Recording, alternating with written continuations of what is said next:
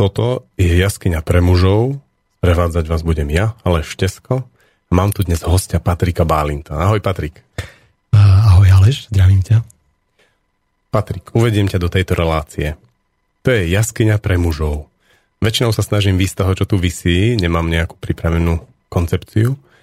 A muži, hostia, už tu raz bola jedna žena, potom mi hovorili, že to bol podraz trošku, ale ustal som to. Máme, máme to tak, že úplne ako to príde slobodne. Dokonca máme často aj pauzy. Keď ti nič nepríde, tak čakáš, alebo keď čakáš, že čo ti príde na otázku, ktorú ti položím, tak tiež si môžeš chvíľku počkať, ako nie je nevyhnutné dodržiavať tú zrýchlenú dikciu komerčných médií. Máme dve hodiny priestor, čas, rozobrať si témy, ktoré nám prídu v spojení s tým, že sme v jaskyni pre mužov. Ja viem o tebe, že ty si nesmierne talentovaný vo svojej ostrosti pohľadu do veci. Keď sa na niečo pozrieš, tak to vidíš do veľkej hĺbky. A v tvojom, tvojej životnej ceste ťa to prinieslo k tomu, že robíš terapie s ľuďmi, ale aj k mnohým iným zaujímavým projektíkom. Vedel by si povedať, na čom pracuješ v poslednom čase? Um, určite. Ja um, sa vo svojej práci od, odrážam hlavne z tej terapeutickej práce, takže um, z toho asi vychádza mnoho tých vecí, ktoré robím. A z tých uh, skúseností vlastne akoby vychádzajú veci. A v poslednej dobe taký 1-2 roky sa snažím pomáhať uh, aj rozvoju rôznych projektov, firiem a rôznych takých akoby uh, väčšinou sú to uh, neúplne komerčné projekty Často sa to točí okolo e, zdravej výživy a gastronómie a rôznych takýchto vecí. Takže teraz ma napadá, že sa snažím Martine trošku pomôcť s kým jemničkárením, aby sa dostali zdravá nejaká strava alebo zdravé veci k ľuďom viac, bližšie. Alebo nejaké také projektíky s jednoduchými web stránkami ľudí, ktorí niečo príjemné robia a nevedia sa úplne až tak odprezentovať alebo nevedia až tak nájsť ten svoj potenciál v, tom, v tej prezentácii, tak trošku pomáham nejakým takýmto mladým začínajúcim ľuďom, aby sa mohli odraziť a aby mohli vlastne ich ľudia vidieť. Bolo to pre mňa zaujímavé, lebo ja poznám tak 5-6 oblastí, ktorým sa venuješ a tieto som nevedel, že sa venuješ aj týmto, takže to ukazuje trošku tú tvoju širokospektrálnu zameranosť. Tak snažil som sa vybrať také, ktoré možno nepoznáš. Že ty si vlastne taký slovenský Jara Zimmerman.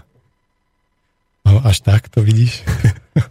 Počuj, tak úplne od podlahy začneme. Že na čo je vlastne mužovi terapia? Čo to je?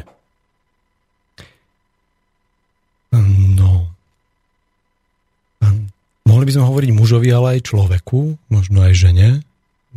No, ale keďže sme v jaskyni pre mužov, tak môžeme ako ládiť to aj smerom e, k mužom. Mm, myslím, že terapia je o tom, aby sme dostali takú nejakú spätnú väzbu. By sme e, sa mohli pozrieť na to, čo robíme, trochu inak.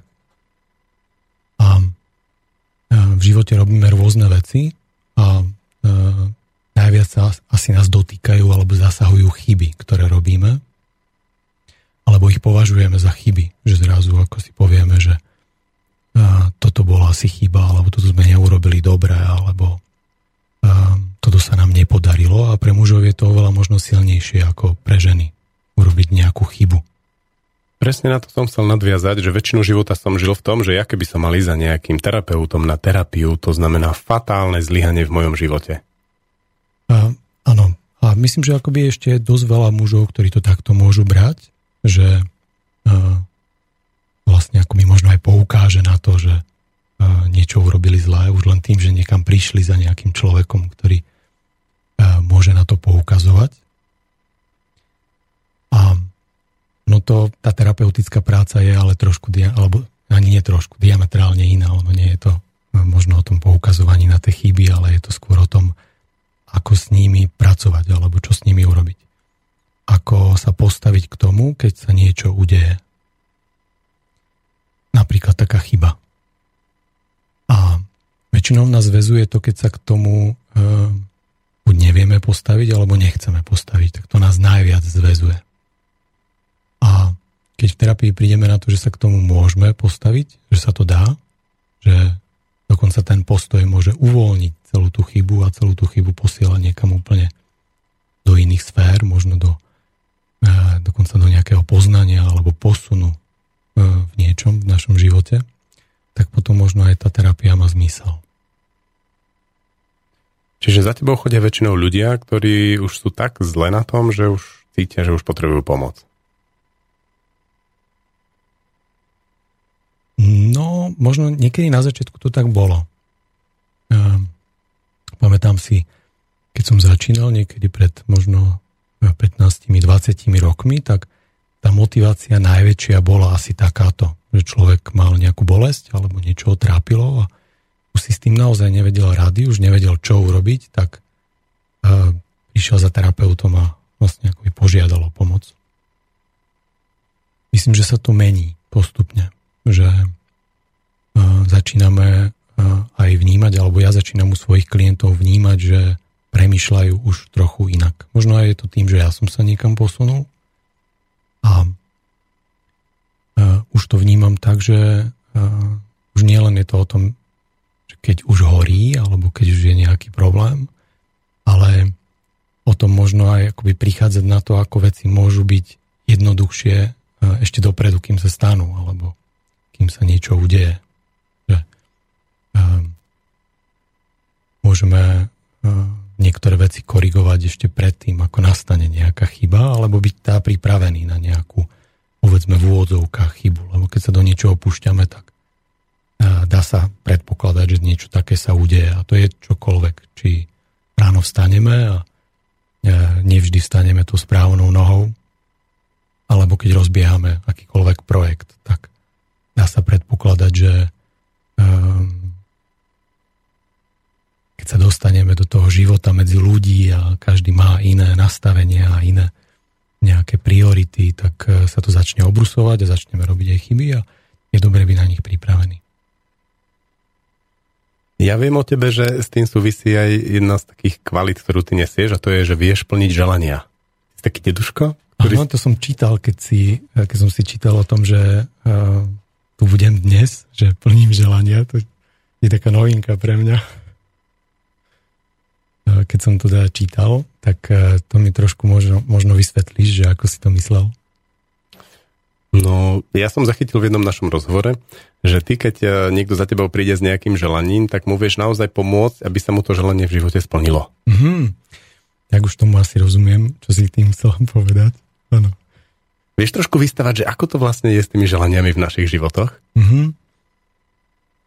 Um, ja si myslím uh, možno trochu neskromne o sebe, že dokážem uh, vidieť potenciál v niečom, za tú svoju prax som sa to naučil vidieť a musel som sa to naučiť. Lebo kým som to nevedel, tak sa mi zdalo, že nie som úplne taký povedzme efektívny alebo tak, ako by som si to predstavoval, ako by to malo byť. Čiže potreboval som sa tam posunúť v tom, aby som videl potenciál. A Raz sa to stalo, myslím, že zrazu som tak nejak, to vo mne nejak preklopilo a zrazu som vedel, že to viem, že to vidím, že sa to dá. Že sa dá vidieť potenciál čohokoľvek. Uh, či už uh, človeka, alebo uh, nejakého procesu, alebo nejakej firmy, alebo niečoho. A myslím, že to akoby plniť želania, alebo tie naše želania, akékoľvek máme, tak e, súvisia s tým našim potenciálom. Že často vlastne e, za tými želaniami alebo tie želania skrývajú ten potenciál. Že my ho cítime, ten potenciál, vieme, že ho máme. Dokonca akoby z nás vyviera. Ja myslím, že e, je to jedna z takých najsilnejších hybných síl tohto vesmíru, potenciál niečoho. A on nás tak nejak tláči. A ten úplne prvý tlak si myslím, že e, je e, o tom, že máme nejaké želanie. Že si niečo želáme. To je taký úplne prvý, prvý pohľad na ten náš potenciál. Nevždy je tam vidieť, lebo tak niekedy si e, môže človek želať, že aby vyhral športku alebo niečo také. A keď sa ale pozrieme hĺbšie, tak za tým, že on si želá, aby vyhral športku, je nejaký jeho potenciál. A keď ho zbadá, tak väčšinou potom už nejde za tým želaním, ale ide za tým potenciálom. To si naznačil takú zaujímavú vec, že ten potenciál sa pýta byť realizovaný alebo porodený, videný. Mm-hmm. videný. A e, ne, tým pádom, ako to vlastne je, že človek má potenciál a ten potenciál sa pýta na svet, alebo človek hľadá svoj potenciál, ako to je? Ja myslím, že to je z jednej a z druhej strany. Um, myslím, že každý človek má nejaký jeden životný potenciál alebo jednu takú nejakú životnú svoju cestu. Má potenciál na niečo a ten ho tláči, aby naplnil, aby e, ho realizoval, aby ho uvidel možno. A potom máme také malé e, nejaké cestičky alebo malé potenciály, ktoré tlačia a to zachádzky? Snažia sa, áno, snažia sa nejak e, nám ukázať, povedzme, aby sme sa niečo naučili alebo niečo urobili a možno, aby sme potom ten celkový potenciál mohli naplniť. Niekedy to je až tak, že ten potenciál nás tlačí aj niektorých negatívnych vecí, dokonca do chorôb nás môže tlačiť, pokiaľ ho teda nevidíme. Aby sme ho uzreli, že pozri Aby tu sme ho uzreli, áno. On je On... Taký, taká veľká hybná sila, že dokáže nás až tlačiť do rohu úplne, aby sme sa pozreli, že čo to vlastne je. Že úplne na dno. Áno. Na dno nejakej jaskyne. Svojej vlastnej. S tým potenciálom je to také zaujímavé. Ja mám svoju teóriu, že my ako ľudia sme skladačky potenciálov, že keď ľuďom sa podarí tak vo veľkej miere svoj potenciál realizovať, že toto môže byť veľmi príjemné miesto na Zemi. A že tá kríza, ako ktorú tu možno pociťujeme, je práve v tom, že veľa ľudí svoj potenciál nerealizuje. Čo, to, čo vie zabrzdiť potenciál v človeku? Čo vie zabrzdiť to volanie toho potenciálu? Že zrazu ten potenciál nenašiel odozvu v človeku. Mm-hmm. Uh, tu by som asi trochu odpovedal terapeuticky. Uh, ja to vidím vo svojej praxi a práci, že uh, tie brzdy už od malička stretávame a sú na jednej strane možno niečím takým, že sa nás to zabrzdí, ale na druhej strane tam je to možné vidieť. Takže tam vždy a v každej tej prekážke alebo v každom tom nejakom kroku sú ako keby dve tie kvality. Ako keby sme sa mali možnosť rozhodnúť, že ktorou vlastne pôjdeme. Keď sme ale veľmi maličkí, tak to nie je také jednoduché, lebo keď napríklad sa rodíme a um, máme možnosť sa rodiť povedzme prirodzene, tak e, je predpoklad, že ten potenciál nebude ničím veľmi brzdený. Na druhej strane, keď ehm, sa nerodíme až tak prirodzene, tak on zrejme bude zabrzdený, ale zase je tam tá výhoda trochu, že nás môže oveľa silnejšie posunúť alebo oveľa silnejšie niekde nakotnúť. Takže e, Myslíš potom neskôr v klasické, živote? Áno, všetko mm-hmm. zlé môže byť na niečo dobré. Čiže ja ho, ja ho chvíľku nerealizujem, on sa zadrží a potom zrazu je to veľká priehrada. Mm-hmm. A keď to zvládnem, e, pracovať s tou priehradou, alebo zvládnem to, že je tam tá prekážka a zadržanie, prípadne mi s tým niekto pomôže, tak to môže byť e, potom veľmi príjemné vidieť ten potenciál. Problém je trochu, keď sa to nezvládne.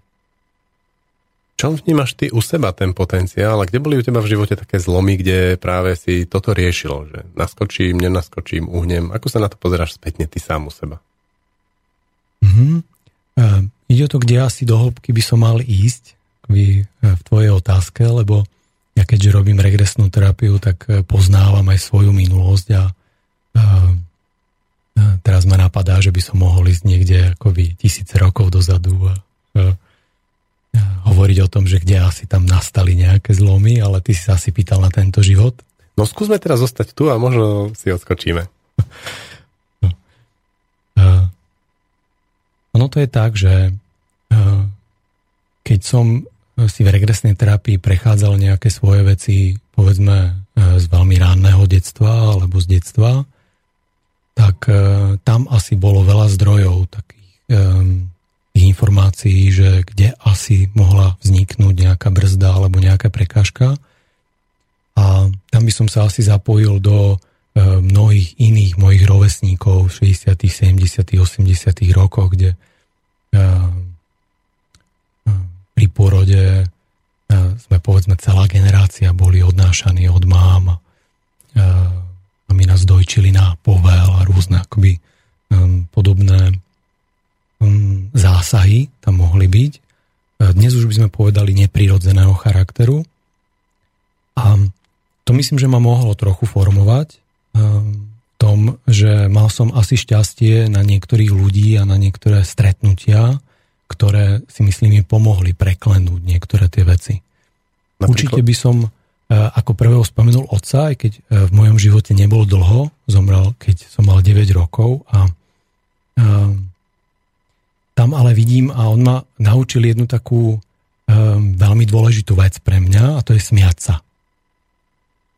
A keď som si napríklad prechádzal pôrod alebo v jasliach, ako keď príde malé dieťa do jasiel a už tam sedia na nočníko všetky tie deti a všetky sa musia vycikať naraz, lebo je to dôležité, aby potom sa nepocikávali a tak. Čiže keď to človek potom už má tých 25 a 30 a prechádza znova v regrese a pozerá si to tak, ako niekedy mu nie je až tak ľahko, jednak to prechádzať, jednak to prežívať a ešte preto dieťa, ktoré má pol roka alebo niekoľko mesiacov, tak to nie je jednoduché. Ale myslím, že s týmito takýmito zásahmi mi veľmi pomohlo to, že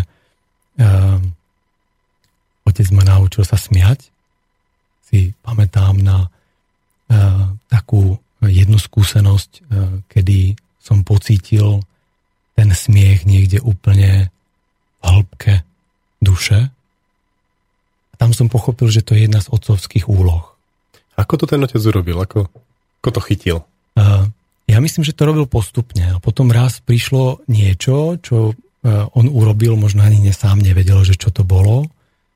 Um, um, keď by som mal ísť do úplne konkrétnych vecí, tak si pamätám na nejaké také moje uh, klasické, mohli sme povedať z psychologického hľadiska, takéto fekálne obdobie, kedy e, to dieťa e, sa smeje na každom hovienku a na všetkých takýchto veciach, tak e, myslím, že z toho praktického hľadiska to asi bolo niečo podobné. Že on rozbalil tvoju plienku a začal sa smiať. Alebo skôr hovoril o tých veciach tak jednoducho a prirodzene, že som sa musel smiať ja. A pamätám si, aj keď som bol vtedy veľmi malý, tak pamätám si na to, Eh, na ten moment, kedy um, niekde um, v takých tých nízkych partiách tela, alebo mohli, keby sme to zobrali zase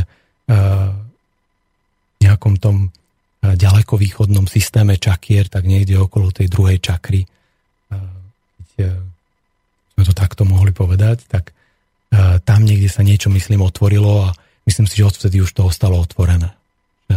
Myslíš tým smiechom v tom fekálnom období? Áno, áno, Aha. myslím tým, tým smiechom e, v tom, kedy e, ja som mal možnosť sa tak akoby zasmiať e, pravdepodobne z takej radosti a z takej hĺbky, že už potom to v zásade asi ostalo otvorené a stále to vnímam.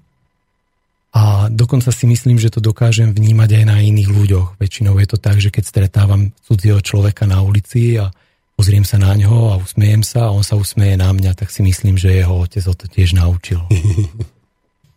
a, a zase, keď stretávam ľudí, ktorí to nevedia urobiť, ktorí akoby um, to povedzme otvorené takto nemajú, tak to je tiež cítiť, že um, tým ľuďom sa tak ťažšie dostáva, alebo tak ťažšie sa to deje. A myslím, že to tiež súvisí s tým potenciálom, lebo um, mne to tiež veľmi potom pomohlo neskôr sa oprieť o ten potenciál, možno ho aj vidieť, či už na mňa alebo na iných ľuďoch v tom zmysle, že mi ten smiech alebo to otvorenie toho smiechu v tom veľmi pomáhalo. Čím to je, že ten smiech smeruješ práve do druhej čakry? Pod pupok. Um, to je, myslím, z hľadiska toho zážitku, ktorý som zažil. Aha. A E, myslím, že keby som nad tým hĺbšie teraz porozmýšľal, čo e, len tak ako e, hovoril, čo mi prichádzalo, tak uh, myslím že tam do tej oblasti by mohla patriť trochu tvorivosť a uh, možno aj takéto rozdelenie toho optimizmu, pesimizmu a týchto vecí, že um, možno akoby taký aj ten potenciál uh, niečo tvoriť, tá tvorivosť a, a s tým potom súvisiace aj prístup možno k životu a prístup k iným ľuďom a prístup k komunikácii. Takže... Uh-huh.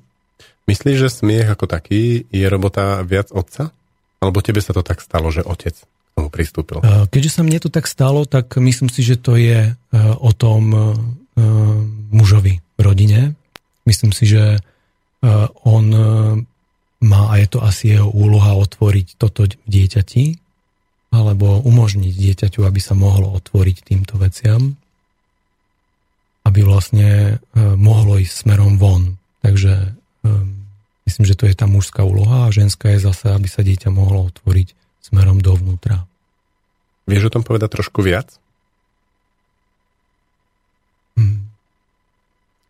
No, keď teraz premyšľam nad tým a nad možno niektorými mojimi klientmi, kde ma teraz napadajú niektoré veci, kde, um, ktorí nemali možnosť možno buď stretnúť otca, alebo ten otec eh, nebol takto otvorený alebo nebol eh, pripravený vlastne s dieťaťom riešiť rôzne tie najnižšie pudové alebo rôzne iné veci, tak myslím si, že to tí klienti mohli cítiť tak všeobecne, že vlastne tá radosť alebo ten smiech sa im až tak neotvoril a potrebovali ho potom hľadať v tom svojom živote a často ho potrebovali hľadať cez ten mužský princíp. Takže um, rôzna tvrdosť alebo rôzna taká um, ako možno niekedy až neprimeraná priebojnosť tam mohla byť, alebo naopak, tak akoby veľká uzavretosť uh, by mohla byť akoby za tým, kedy ten otec uh, povedzme neposkytol tieto informácie alebo uh, túto možnosť, alebo tento potenciál, môžeme povedať, kedy uh, otcovský potenciál je veľmi veľký, takisto ako materský a dokáže poskytnúť dieťaťu niektoré tie základné e, atribúty života a niekedy sa to nepodarí a potrebujeme hľadať e, v živote. A tiež to môže byť samozrejme zábava, nie vždy všetko sa musí podariť. Nie, niečo si môže nechať aj ten človek na dospelosť a potom si to prechádzať v terapii a hľadať. Je to tak, je to hmm. tak. Sú určite aj deti, ktoré, e, kde sa to rodičia, myslím, teraz ma nápada jeden klient, kde sa to otec, myslím, veľmi snažil a dokonca si myslím, že tam ten potenciál aj využíval, ale to dieťa e, si povedalo, že to si presunie do e, neskoršieho veku. A myslím, že to malo svoj zmysel. To je hodne zaujímavá vec, že keď si začnem ja ako otec prechádzať, e, prechádzať terapie a pochopím ten princíp a akú úlohu v tom hrajú rodičia, tak je pre mňa niekedy ťažké ako rodič pripustiť, že niečo môžem nechať aj na tie deti a nesnažiť sa byť teraz dokonalý rodič, aby oni už potom toho mali čo najmenej našetrené. Mm, no, rodičovstvo je jedna, podľa mňa jedna z takých najťažších prác, ktoré tu máme a um, pracujeme s veľmi citlivým materiálom. Takže to sú také dve veci. Je to najťažšie a ešte je to veľmi citlivé. Deti všeobecne sú veľmi citlivé a ešte je to tak, že my si ich sami vytvoríme, takže ešte je to o to citlivejšie. Že na nich aj vysíme. No. no. A tým pádom, keďže je to také akoby náročné, tak e, nie je ľahké sa dostať do takého nadhľadu a povedať si tak, dneska nepracujem. Rodičovská dovolenka vlastne nie je o tom, že sa venujem deťom, ale že sa deťom konečne nevenujem. jo, dneska jogurty nekupujem. Počuj, skús iba tak zľahka vystrieľať, hej, že ten otec si naznačil, že smiech a ešte nejakých ďalších pár vecí, ktoré a potom možno trošku vystavať mamu. No tak zľahka. Mm-hmm. No, ja myslím, že uh, muž je hlavne o takej ochrane alebo o takom bezpečí, e, možno z takého vonkajšieho hľadiska. A um, toto môže veľmi intenzívne poskytnúť vlastne už od počatia. kedy tú ženu chráni a tá žena cíti to bezpečie a dokáže sa otvoriť vlastne pri tom mužovi. Potom to počatie prebieha veľmi hladko, veľmi jednoducho a už to bábetko vlastne pri tom počatí vníma, že tá mama sa otvára a ten, ten otec ho celé chráni pred tým obrovským vesmírom a pred tými všetkými nástrahami, čo tu číhajú. A dnes tu ale vlastne žiadne nástrahy na tú ženu nejak veľmi nečíhajú. Tak čo vlastne má robiť ten muž? Ako, prečo ju má chrániť? No, keď si to zoberieme z takého prírodného hľadiska, že nás tu asi nikto neloví už a nie je to také, že by sme mali nejakého prírodzeného nepriateľa. No, ani nehrozí veľmi, že príde suseda a bude mi chcieť znásilniť tú moju ženu. Tak... už, už to nie je tak, že by sme aj medzi sebou na seba boli až takí zlí, ako tomu bolo v minulosti. Ale presúva sa to do rôznych iných sfér myslím, že teraz sa to presúva do takej tej sféry, že sme niekedy sami sebe takým nejakým trochu zvieraťom, alebo takým niekedy až nepriateľom. Alebo že navzájom tí blízky sú takí, že si dosť veľa ukazujeme a sa dosť veľa posúvame. Takže niekedy nám najbližší človek dokáže oveľa viac ublížiť ako nejaké E, povedzme zviera v prírode alebo tak. Takže sa to posúva do týchto sfér, do oveľa hĺbších, do psychických a do rôznych e, takých tých možno až niekedy mystických vecí. Máme na to čas teraz. Sme vyriešili také základné prežitie, takže máme čo jesť, máme strechu nad hlavou, sme pekne oblečení, tak e, naše psychiky si asi povedali, že tak e, potrebujeme tu niečo robiť, nielen tak tu byť, to je trochu strata času a potenciálu. Nemôžeme len tak mrhať tým potenciálom. Tak e, myslím si, že teraz začína trochu taká éra toho, že tie naše psychiky začínajú nám či už zrkadliť alebo s nami bojovať a tak ako tomu bolo v minulosti, že keď sme sa lovili alebo si ubližovali, tak to bolo ťažké, potom sme prišli na to a obrusili hrány, tak myslím si, že aj v tomto obrusíme postupne hrány a aj na tých psychických alebo tých nejakých vzťahových úrovniach to postupne sa bude zjemňovať, ale chvíľu to potrvá. Som si tak snažil predstaviť, že keď ja som najnebezpečnejší pre moju ženu a ona sama pre seba, že ako by to prebiehalo napríklad, že nepustím ťa do kina, aby som ťa ochránil sám pred svojou vlastnou žiarlivosťou. Môže to tak ísť? No, taký ako e, príklad z prírody si zadal, že? Ale Ehm, alebo taký ehm, možno klasický mužský pohľad, ideme na mamuta a ideme ho zdolať a zabiť a tak. Alebo ochránime pred mamutmi svoju dedinu a rodinu a tak. Myslím si, že toto je trošičku zložitejšie, že teraz máme tie inštinkty a môžeme áno to robiť, môžeme chrániť naše céry a našich synov a naše manželky pred rôznymi nástrahami. Nepustíme ich na diskotéku. Nepustíme ich niekam a e, nedovolíme im niečo prežiť alebo e, nedovolíme im nad niečím premýšľať. Aj to sa niekedy deje, že vidíme, že ten náš blízky nad niečím premýšľa a e, to nedovolíme, lebo urobíme a vytvoríme nejaký predpoklad na to, že on nemôže potom premýšľať a musí robiť rôzne iné veci. Myslím si, že ale e, tu sa posúvame niekde ďalej a to vytvorenie bezpečia je skôr o tom, e, aby sme tomu druhému dali ten priestor. Je to také opačné trochu, že čím má ten druhý väčší priestor, tak tým vlastne sa možno cíti bezpečnejšie.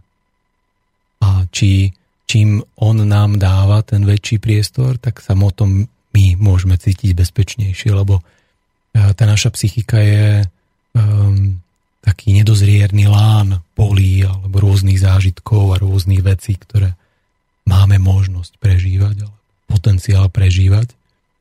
A e, najväčšie nebezpečie je asi, keď sa zaboríme do nejakého jedného miestečka a tam sa tak nejak e, zakuklíme a e, to miestečko postupne vybuchne e, preto, lebo e, na jednom mieste toľko nejaké energie nemôže byť.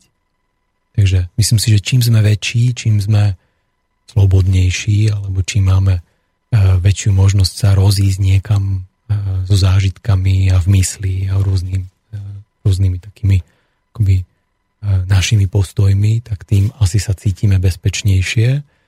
Aj keď samozrejme určite sú kúty, ktoré keď nepoznáme, tak potrebujeme tam aj trochu sprevádzať.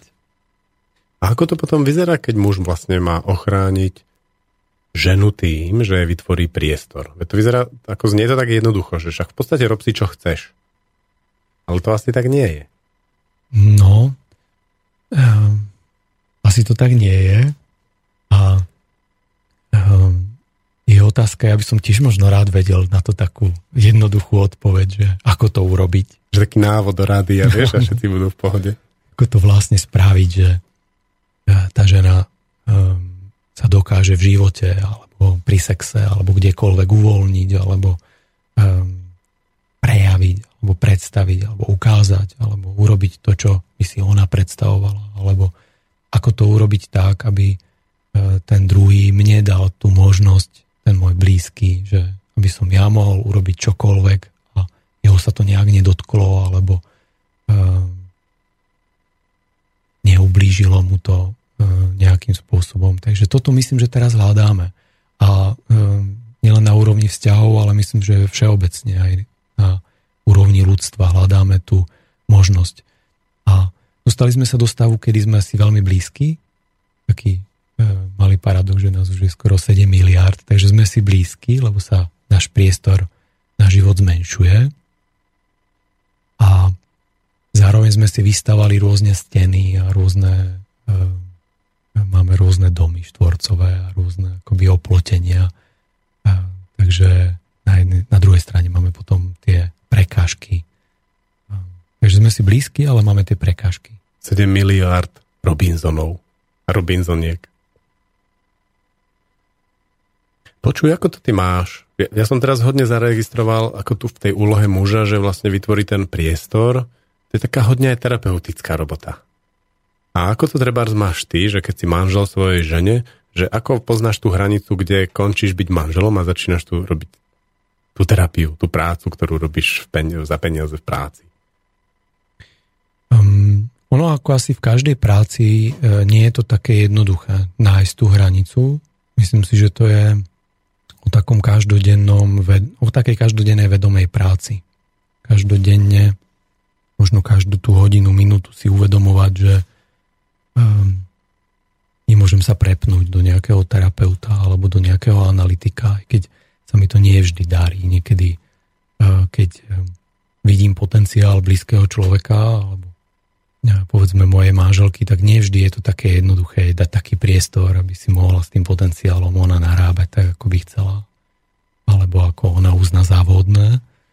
A vieš, že ma to niekedy zvedie k tomu, aby som uh, tak uh, či už e, jemne naznačil alebo niečo urobil, že veď tam je tá možnosť, tam sú tie možnosti, tam je ten potenciál. Prečo nie ísť tým smerom?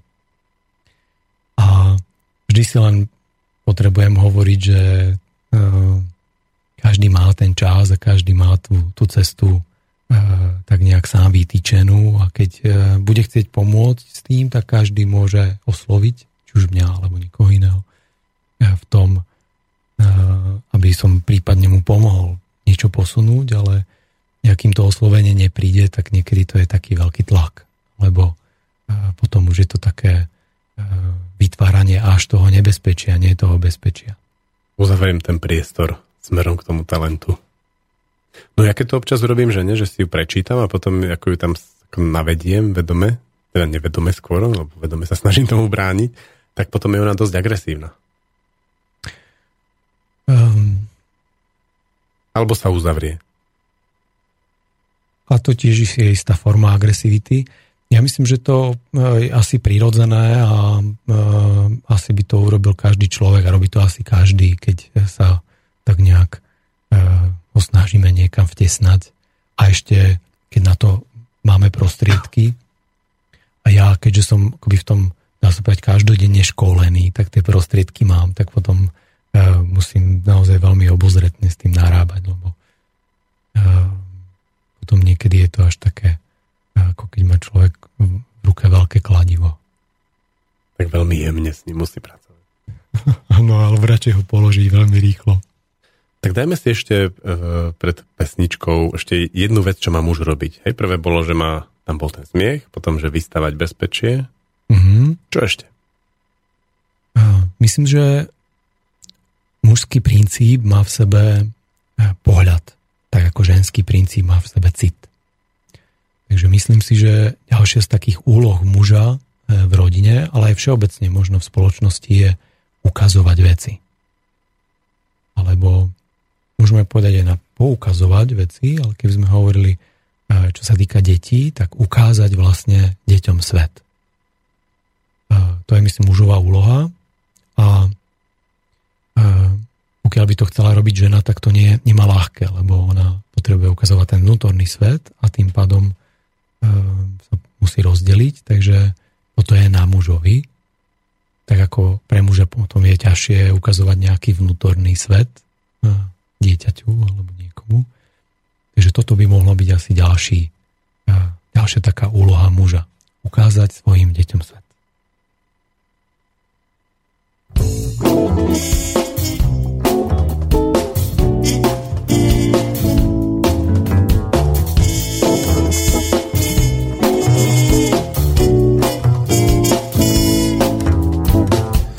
Bojím se žen, které bíjí muže, důlkami po těle.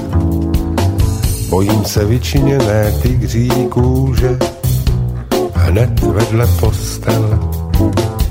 Bojím se vlčí smečky za časů hladu. Bojím se uklízečky s očima vzadu. Bojím se cvičených dok, když pán je slepý.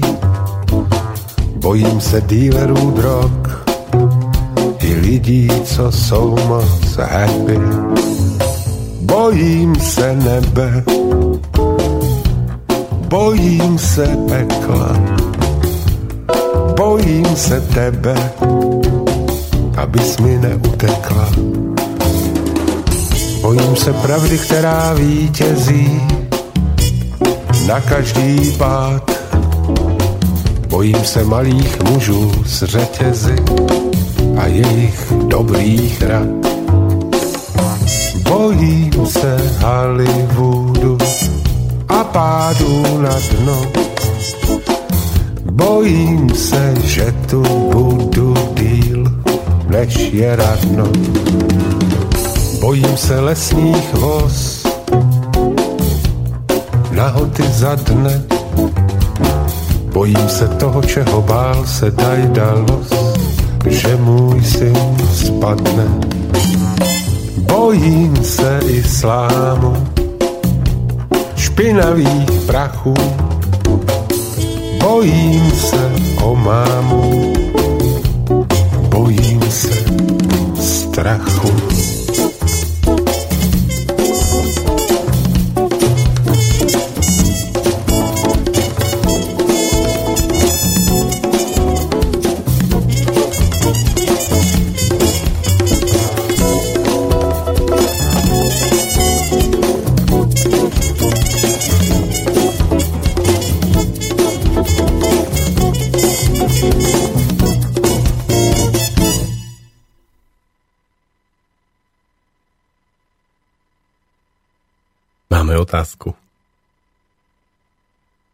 Peter sa pýta, ako dlho môže trvať priebeh regresnej terapie? Um, je to veľmi individuálne. Um, keď um, prichádza prvýkrát ku mne klient, tak hovorím, že to bude trvať 1 až 3 hodiny. Um, čiže dá sa povedať, že regresná terapia málo kedy trvá menej ako hodinu, tým, že väčšinou tých 15-20 minút si rozoberáme na začiatku nejaký problém, ktorý, ktorým príde klient. A potom, povedzme, tá technika môže trvať od 3 čtvrte hodiny po hodinu až niekedy tie 3. Ale už tie 3 hodiny e, je, dá sa povedať, vo výnimočných prípadoch. A otázka pokračuje. Je vždy úspešná táto terapia, alebo sú aj nezdarené prípady? v zátvorke pri dodržaní postupov. Mm-hmm. Áno, to je taká častá otázka, aké sú výsledky vlastne regresnej terapie alebo vôbec terapii. ono to je tak, že ja považujem psychoterapiu alebo terapiu, prácu so psychikou za umenie. Takže je to síce možno taká akoby remeselná práca, lebo naozaj regresná terapia je celkom také remeslo, máme techniky, ktoré treba dodržať, vieme, ako ich máme robiť. Aj cech máte? No, ja som skôr v tomto taký trochu komunitný, takže um, nie som veľmi za vytváranie nejakých takých inštitúcií, cechov a rôznych takýchto, takže Máme možno nejakú komunitu, ktorá sa vyvíja, raz niekto niečo prednáša, raz niekto niečo učí, ja niečo učím a je to skôr taký vývoj takej komunity. Ale keď sa vrátim k tej otázke, že aké sú výsledky, alebo aby som sa aj nevyhol, ale nadviežem na to, že považujem regresnú terapiu, ale vôbec psychoterapiu za umenie, takže tam je potom veľmi ťažko hovoriť o výsledkoch,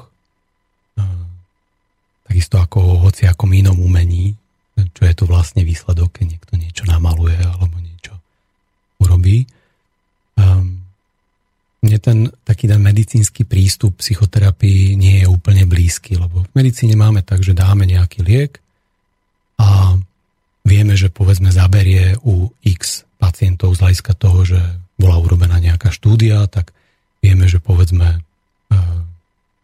vo veľkej väčšine zaberie takým a takým spôsobom, čiže sú nejaké výsledky. A vieme ich možno odmerať, vieme s nimi pracovať, sa zniží tlak, zvýši tlak, zvýši sa nejaká hladina niečoho a podobne. V terapii to máme, myslím, trochu inak. Klient prichádza s nejakým nastavením, zase s nejakým potenciálom riešenia a myslím, že umením toho terapeuta je sprevádzať toho klienta tak, aby využil čo najviac ten potenciál na to svoje liečenie. A potom niekedy sa naozaj dejú až zázraky, ktoré e, také, že by sme mohli hovoriť, že to sú také výsledky, ktoré áno, to, tie by sme chceli stále, ale na druhej strane sú aj e, potom e, terapie, kde e, robíme celý postup, robíme všetko to, čo máme robiť a zrazu sa ten potenciál a vidieť, že sa nevyužije alebo nejde to úplne tým smerom, ktorým by sme chceli. A potom možno sa počasie zistí, prečo to tak je, že sa na niečo čakalo alebo na niečo uh, musel prísť ešte niekto iný do cesty alebo niečo iné do cesty. Čiže myslím si, že je to taká uh, trochu aj taká alchímia a je to skôr o tom naozaj sprevádzaní toho klienta, niektorými tými e, cestami, kde on si môže e, pozrieť a prísť na to, čo ho vlastne trápi. A ja som zastanca e, to, týchto smerov alebo tohto smeru psychoterapii, kde terapeut nie je tým, ktorý privádza toho klienta k tomu cieľu a povie mu tu a teraz si to pozri alebo zjedz alebo niečo urob, ale je skôr tým, ktorý vedie toho klienta tým smerom, aby sa nemal kráčať, aby mohol kráčať tam, aby vlastne niečo možno uvidel, e, možno tam e, terapeut alebo ja ako terapeut niekedy návediem klienta, že by sa mohol otočiť doľava tam niečo uvidieť a nakoniec potom je to e, namalovanie obrazu obidvoma. Takže je to také, že obidvaja sa tam potrebujeme snažiť k tomu, aby nakoniec sme mali ten výsledok a možno aj ten niekedy žiadaný a možno aj niekedy nežiadaný. Čiže naznačuje, že terapeut vlastne nie je celkom ako masér. Že nedá sa to chytiť, rozmačkať a zrazu to odíde. Myslím, že nie. Že terapeut uh, uh, je skôr ten, ktorý čaká na tú možnosť, kedy sa to udeje a klient to uvidí alebo sa vlastne niečo uvoľní. Ja keď ehm, učím regresnú terapiu, tak úplne na prvom kurze hovorím o svojom jednom z prvých zážitkov mojej praxi, kedy e, som mal klientku, e, ktorá prišla, možno bola tretia, štvrtá v poradí a ušla mi z terapie. A ja som bol na takom cestí, e, že či vôbec to mám robiť, keď takto to je, že vlastne nie, že není žiaden výsledok, ale dokonca aj takýto výsledok. Klientka ujde uprostred procesu. A, a veľmi dlho som to riešil a robil som si na to rôzne terapie a rôzne supervízie, rôzne takéto, že čo sa vlastne udialo. A nakoniec som to tak nejak uzavrel pre seba, že som sa snažil to, čo som vedel a postup som dodržal. dodržal. A keď som tak nejak už to možno uvoľnil, pustil, tak mi tá istá klientka zavolala asi za 4 mesiace a hovorí, že ja som až na vašej terapii zistila, že utekám celý život a že už to chcem riešiť. tak a tam až mne potom e, prišli všetky tie e, veci, ktoré vlastne okolo e, terapie už teraz viem. Možno na tom začiatku som to ešte nevnímal, tak ako teraz, že nie je to vždy o tom, že príde klient s rakovinou a odchádza bez rakoviny, ale e, je to o každodennom e, nejakom e, strete s človekom tá terapia. Takže ja sa nestretávam s problémami alebo s rakovinami alebo s rôznymi diagnózami, ale stretávam sa s človekom. A potom tie výsledky z tohto pohľadu nie sú až také podstatné, lebo oni prichádzajú, keď majú. Ja viem povedať za klientov, že mne po terapii býva ľahko na duši a viem sa sám zrazu popasovať s vecami, od ktorých som sa smrteľne bál. Tak ono to je krásne, keď uh, dospeje terapia do stavu, kedy je niekomu ľahšie na duši, ešte keď je to na duši, nielen na tele, tak to je uh, potom aj pre E, terapeuta také akoby pohľadenie, e, že sme sa mohli dotknúť e, nielen tých fyzických vrstiev, ale sme ešte išli aj nižšie, povedzme možno do tých hlbších. Ja som si ešte všimol, že vo mne sa vyvinula taká klientská zručnosť, ako keby odvážne sa do toho pustiť. Nepozerať sa veľmi na toho terapeuta, že kto to je tá osoba, ale skôr sa pozrieť do svojho vnútra, ako nájsť odvahu sa do toho pustiť. A potom je to väčšinou takýto bogán. Ja myslím, že skôr či neskôr, keď e, klient nastúpi na tú cestu, alebo človek nastúpi na tú cestu, e, že pocíti, že si ne, môže nechať pomôcť. A to je jedno, či od e, psika, alebo od priateľa, alebo od terapeuta, alebo od myšky, to je jedno že si môže nechať pomôcť, tak vtedy si myslím, že zopne to, čo, o čom hovoríš, že potom už je strata času sa niečomu brániť alebo akoby nejak e, sa ošívať. Jednoducho e, si hm, môžeš sadnúť a začať to riešiť. Ja si pamätám na ten moment u seba, kedy som si raz sadol, zavrel oči a na akúkoľvek otázku, na ktorú by mi terapeut dal, na, na, na akúkoľvek e, otázku by som jednoducho e, dokázal odpovedať. A vtedy ten bod, keď som zachytil, tak už vlastne sa snažím ho udržať e, neustále. Ja dúfam, že si ho udržím čo najdlhšie. Tým si otvoril ďalšiu otázku, že je potrebné, aby bol vždy prítomný terapeut, alebo by to človek mohol niekedy zvládnuť sám? Ja preto mám rád, alebo milujem regresnú terapiu, lebo ona reflektuje život. Je vlastne takým odrazom života. My uh, ľudia sa snažíme riešiť problémy tak a vo väčšine prípadov sa snažíme ich riešiť tak, že opakujeme ich.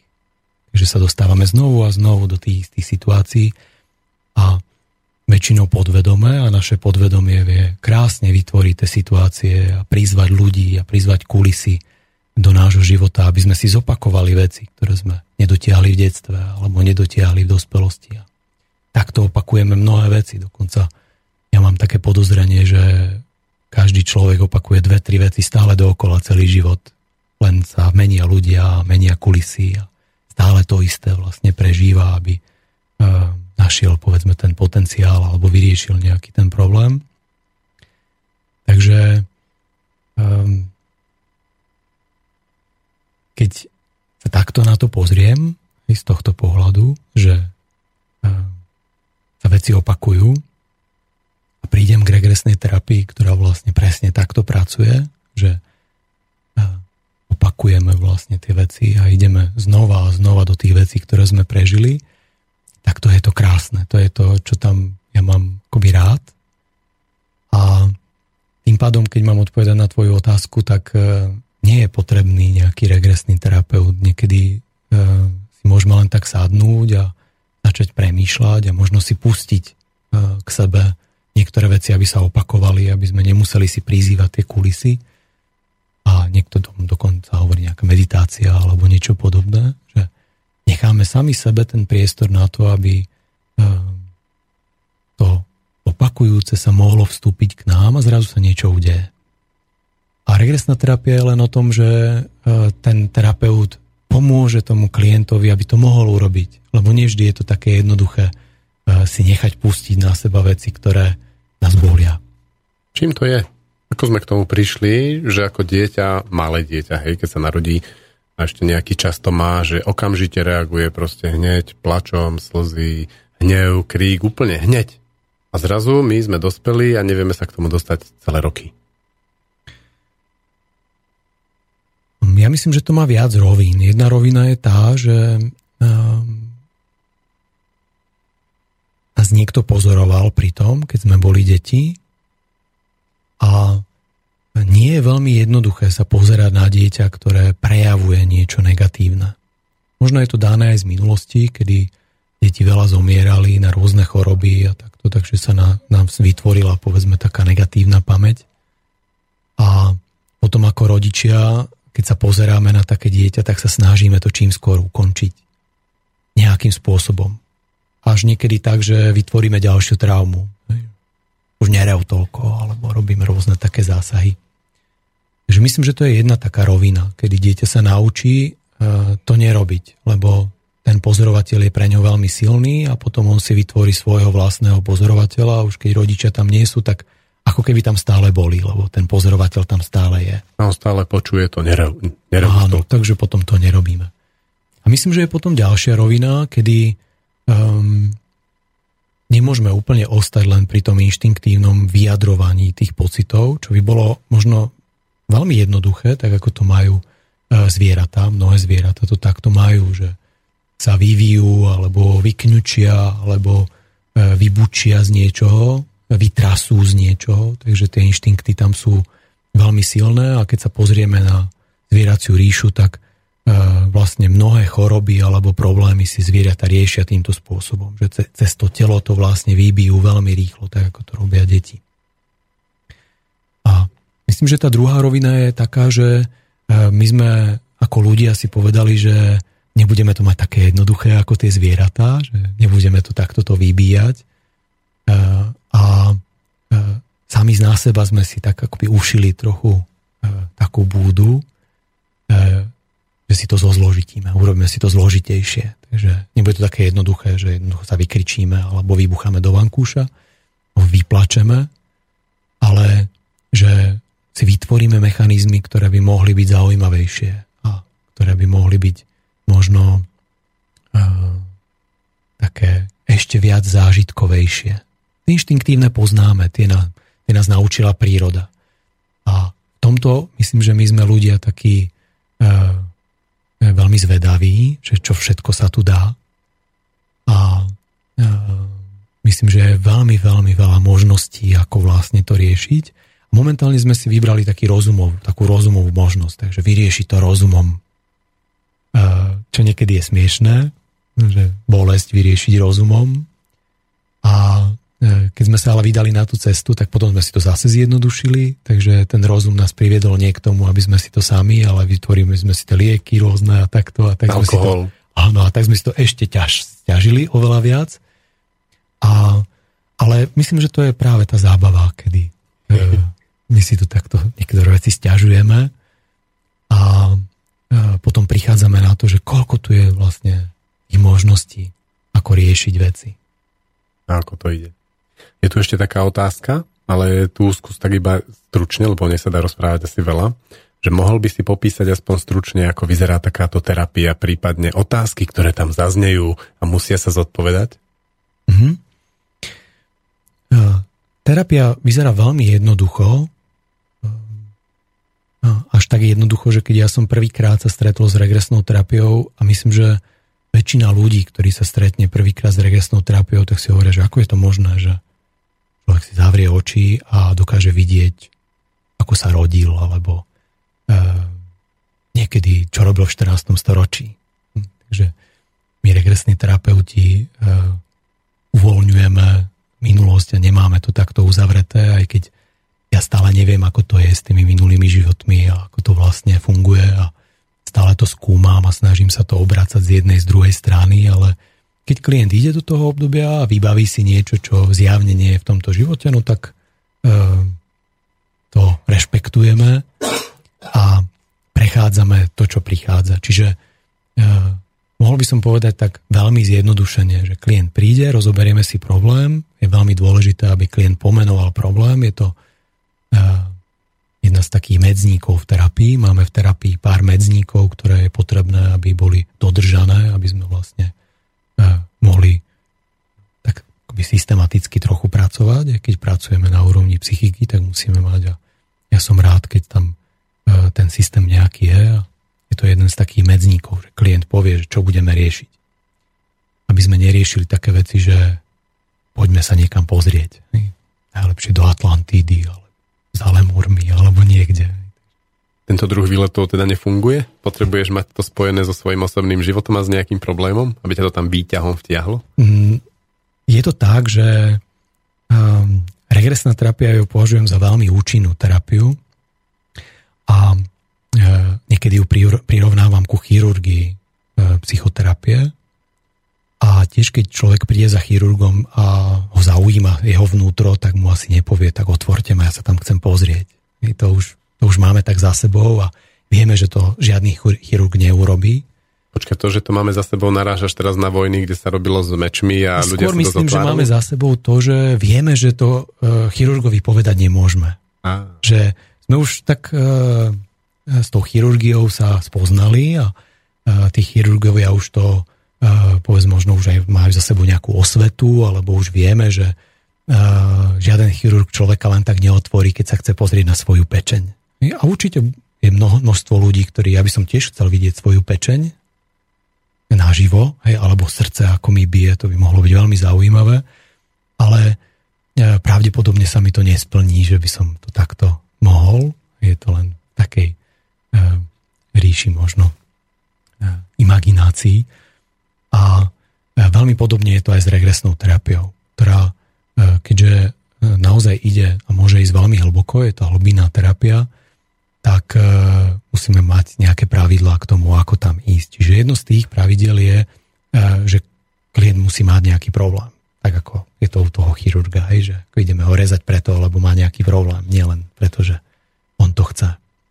Lebo e, prirodzene ako každý zásah má isté e, úskalia, že ideme pracovať so psychikou, ideme pracovať e, so živou minulosťou, čiže ideme, ideme sa vrácať do traum klienta. Takže e, potrebujeme mať dodržané nejaké pravidlá, aby sme e, ten návrat e, zrealizovali čo možno najlepšie. Poďme na tie ďalšie medzníky. Uh-huh.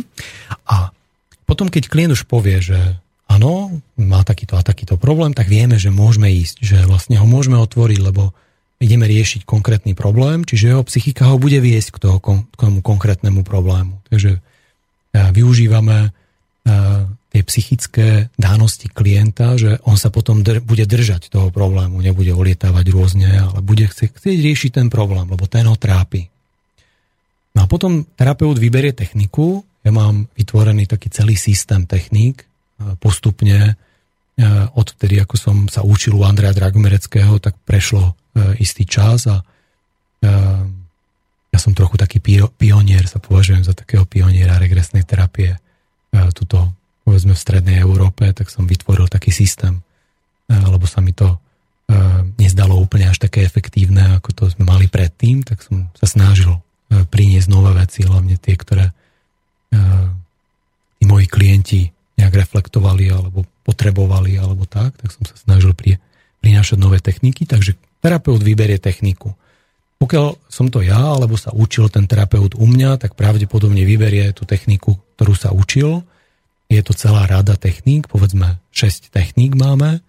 A podľa toho, eh, ako klient pristupuje k tomu, tak my vlastne zvolíme to sprevádzanie, to je tá technika. Technika je väčšinou veľmi jednoduchá, klient si zavrie oči a povieme mu, aby si precítil ten daný problém a našiel podobnú skoršiu udalosť, ktorá súvisí s daným problémom.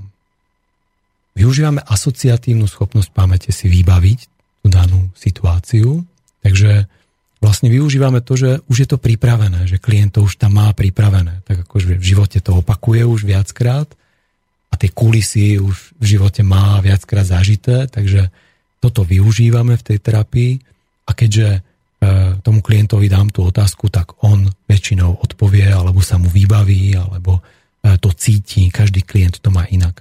A postupujeme potom smerom do minulosti a prechádzame tie udalosti a spracovávame vlastne tie udalosti v tej minulosti tak, aby klient vlastne uvoľnil sa z tých minulostí, aby už tá minulosť na ňo nevplývala.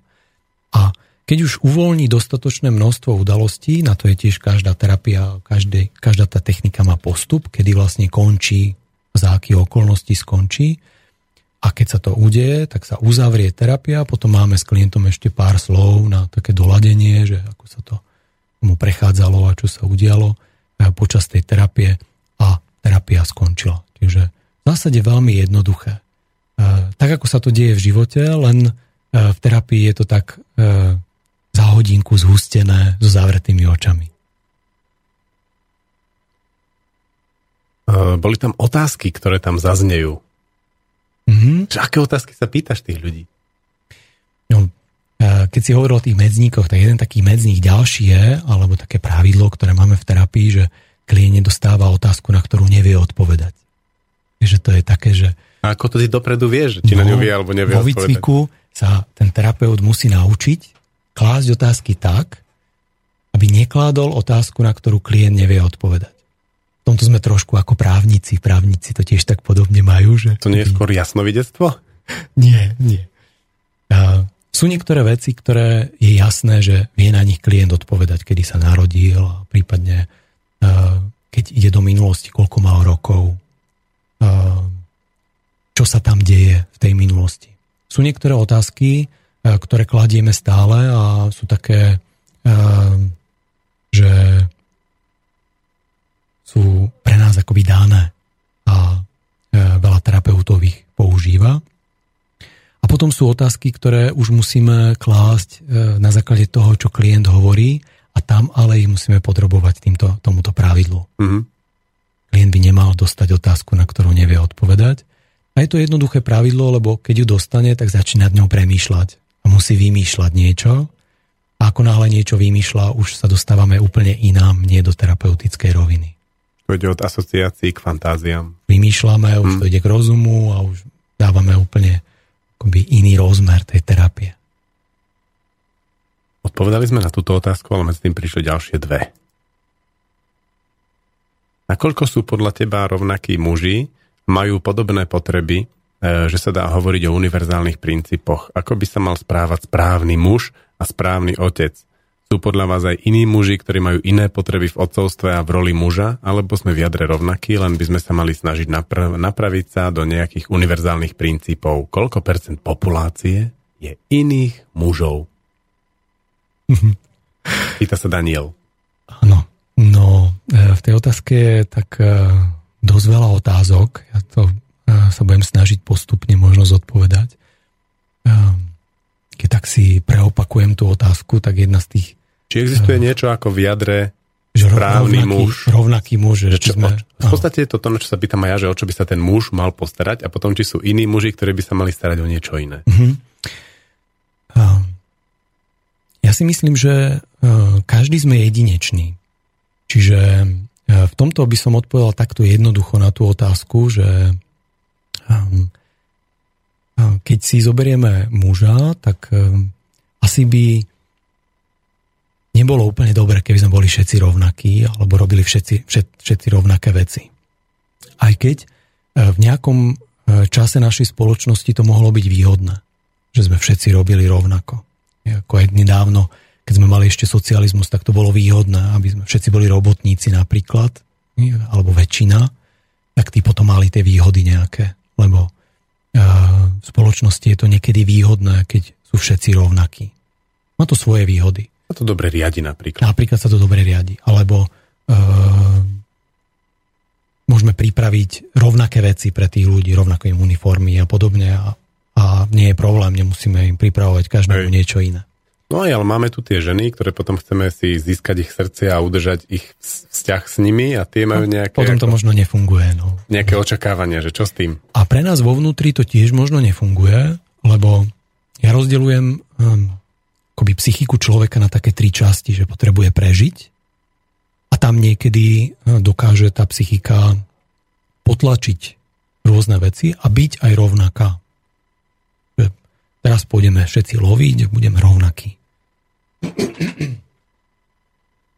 Ale ako náhle prídeme k ďalším častiam psychiky, a to je tá jedinečnosť, tak tam už je to ťažšie. Tam už potrebujeme sa prejavovať, prejavovať jedinečne. Potom ešte máme jednu časť a to je, že potrebujem poznávať. Učiť sa. Učiť sa. A keď si tieto tri dáme dokopy, tak mohol by vzniknúť jeden človek.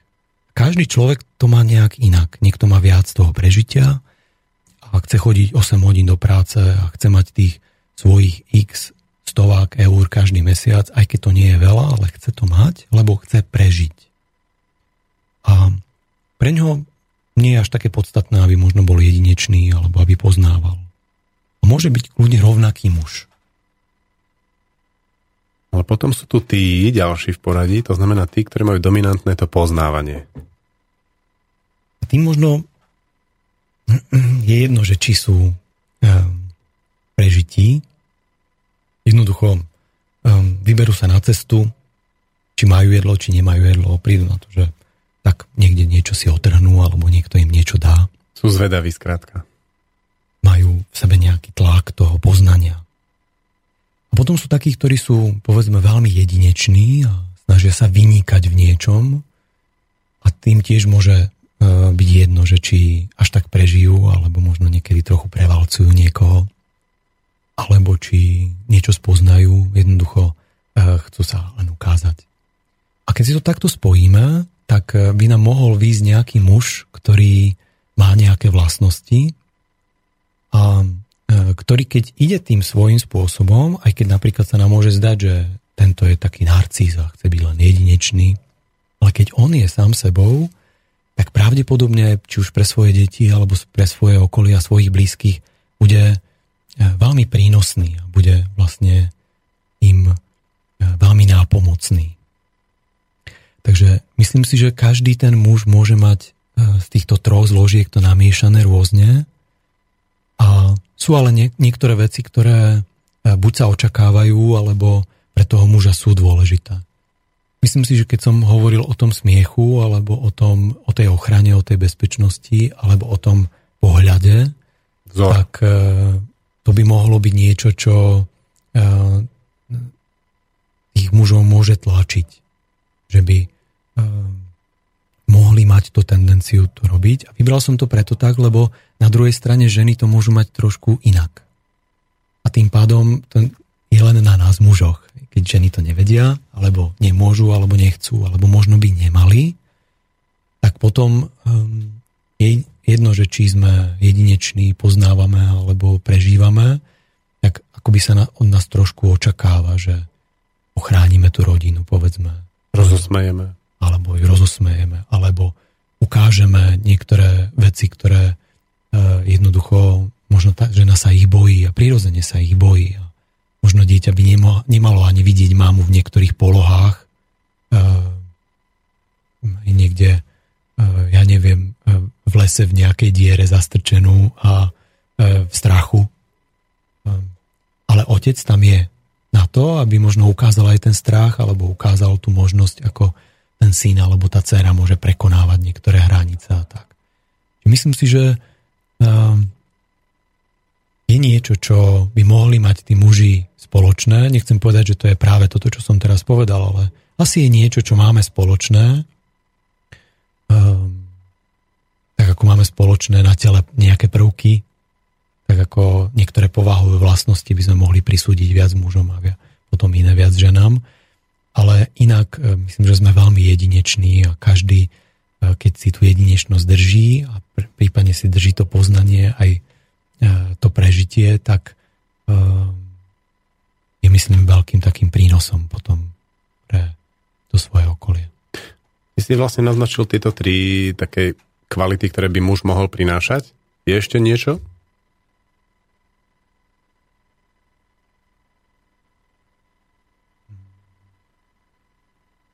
Myslím, že sa dá poskladať z týchto troch kvalít akoby aj ďalšie. Napríklad, um, keď sa pozeráme na to videnie alebo akoby vnímanie, tak um, z toho potom vyplýva tvorba. Myslím, že toto je uh, viac uh, taký akoby mužský, v tom mužskom princípe, kedy uh, sa muž púšťa ako prvý do tej tvorby. Uh, keď uh, hovorím o pôrodoch, tak e, často hovorím o tom, že e, muž, keď je niečo rozbité, tak to musí hneď poskladať. Ale keď je niečo poskladané, tak to musí okamžite rozbiť. Žena to má naopak. Keď je niečo rozbité, tak sa vlastne trochu chrá, akoby tak e, ne, neprichádza k tomu, akoby je, tak sa vzdialuje od toho a e, nechce to akoby veľmi skladať, sa môže, môže toho trochu báť, ale keď je niečo poskladané, tak sa okamžite o to začne starať. Hm. Takže to máme tak naopak, my muži a ženy. Preto si napríklad myslím, že lekári by nemali chodiť k pôrodom a hlavne k tým prírodzeným pôrodom, lebo majú tú tendenciu e, tie poskladané veci trochu rozbíjať. Dete dať, preč, dete dať preč od matky a postarať sa áno, áno. A samozrejme, keď sa deje niečo pri pôrode neprirodzené, tak ten lekár je tam presne na to. Lebo keď sa niečo pokazí, tak on je ten prvý, ktorý dokáže najlepšie pomôcť.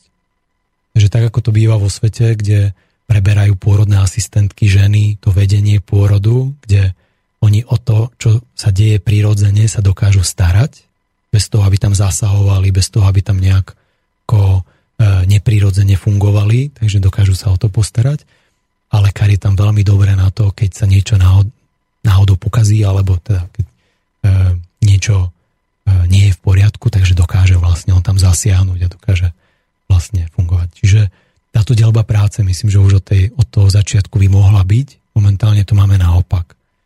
E, ten mužský svet e, sa tak nejak dostal do všetkých našich sfér nášho života a momentálne sme vo veľmi silnom mužskom nastavení a ženy chodia do práce mužským nastavením, že chodia, má, máme 8 hodinovú dennú pracovnú dobu.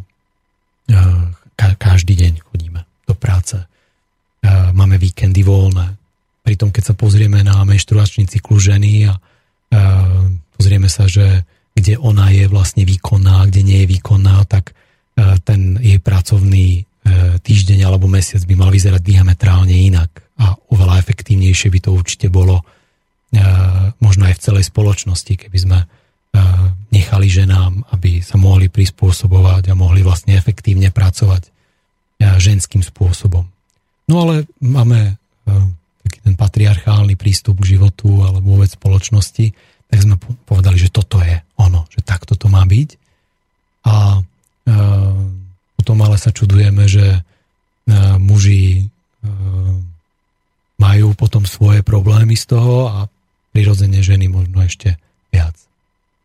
Teraz si urobil tú odbočku na ten ženský cyklus a mne sa tam chce povedať, že toto budeš veľmi do rozoberať 18. júna v Pánskej Bystrici na festivale Radi s deťmi. Ak to má záujem www.radisdeťmi.sk Okrem toho tam bude aj téma sexuality alebo sexuálne doučovanie pre dospelých, ako to urobiť s deťmi aby sexuálna výchova pre nich nebolo len nastavenie nejakých našich vlastných strachov a očakávaní. Máme ďalšiu otázku. Petra sa pýta, či robíš regresnú terapiu aj cez Skype, alebo je na túto terapiu potrebná osobná návšteva? Mm-hmm. Ja to mám nastavené tak, že prvé sedenie potrebujem, aby sme sa stretli osobne s klientom a pokiaľ sa obidvaja dohodneme na tom a uznáme to závodné, že obidvaja si povieme, áno, je to možné, že už sme sa povedzme nacítili alebo vnímame sa už tak, že si môžeme dať druhé sedenie Skypeom, tak robím aj Skypeové sedenie, ale prvé je vždy osobné. Výborne. Nast- trošku si vykreslil toho muža že ako ten muž, keď sa postaví v tej, dajme tomu, rodine k uh, veciam, ktoré by mohol trošku skúsiť robiť v tej rodine, takže môže ísť lepšie. Vieš takto vykresliť aj ženu? Pár vecí. Taký uh, náčrt. Nemusí to byť vyfarbené. Uh-huh. Ja myslím, že um, so ženou je to trošičku jednoduchšie ako s mužom, lebo uh, žena tam má veľmi silne inštinktívne dané, že čo sa s ňou deje, alebo čo by mohla, čo by mala robiť.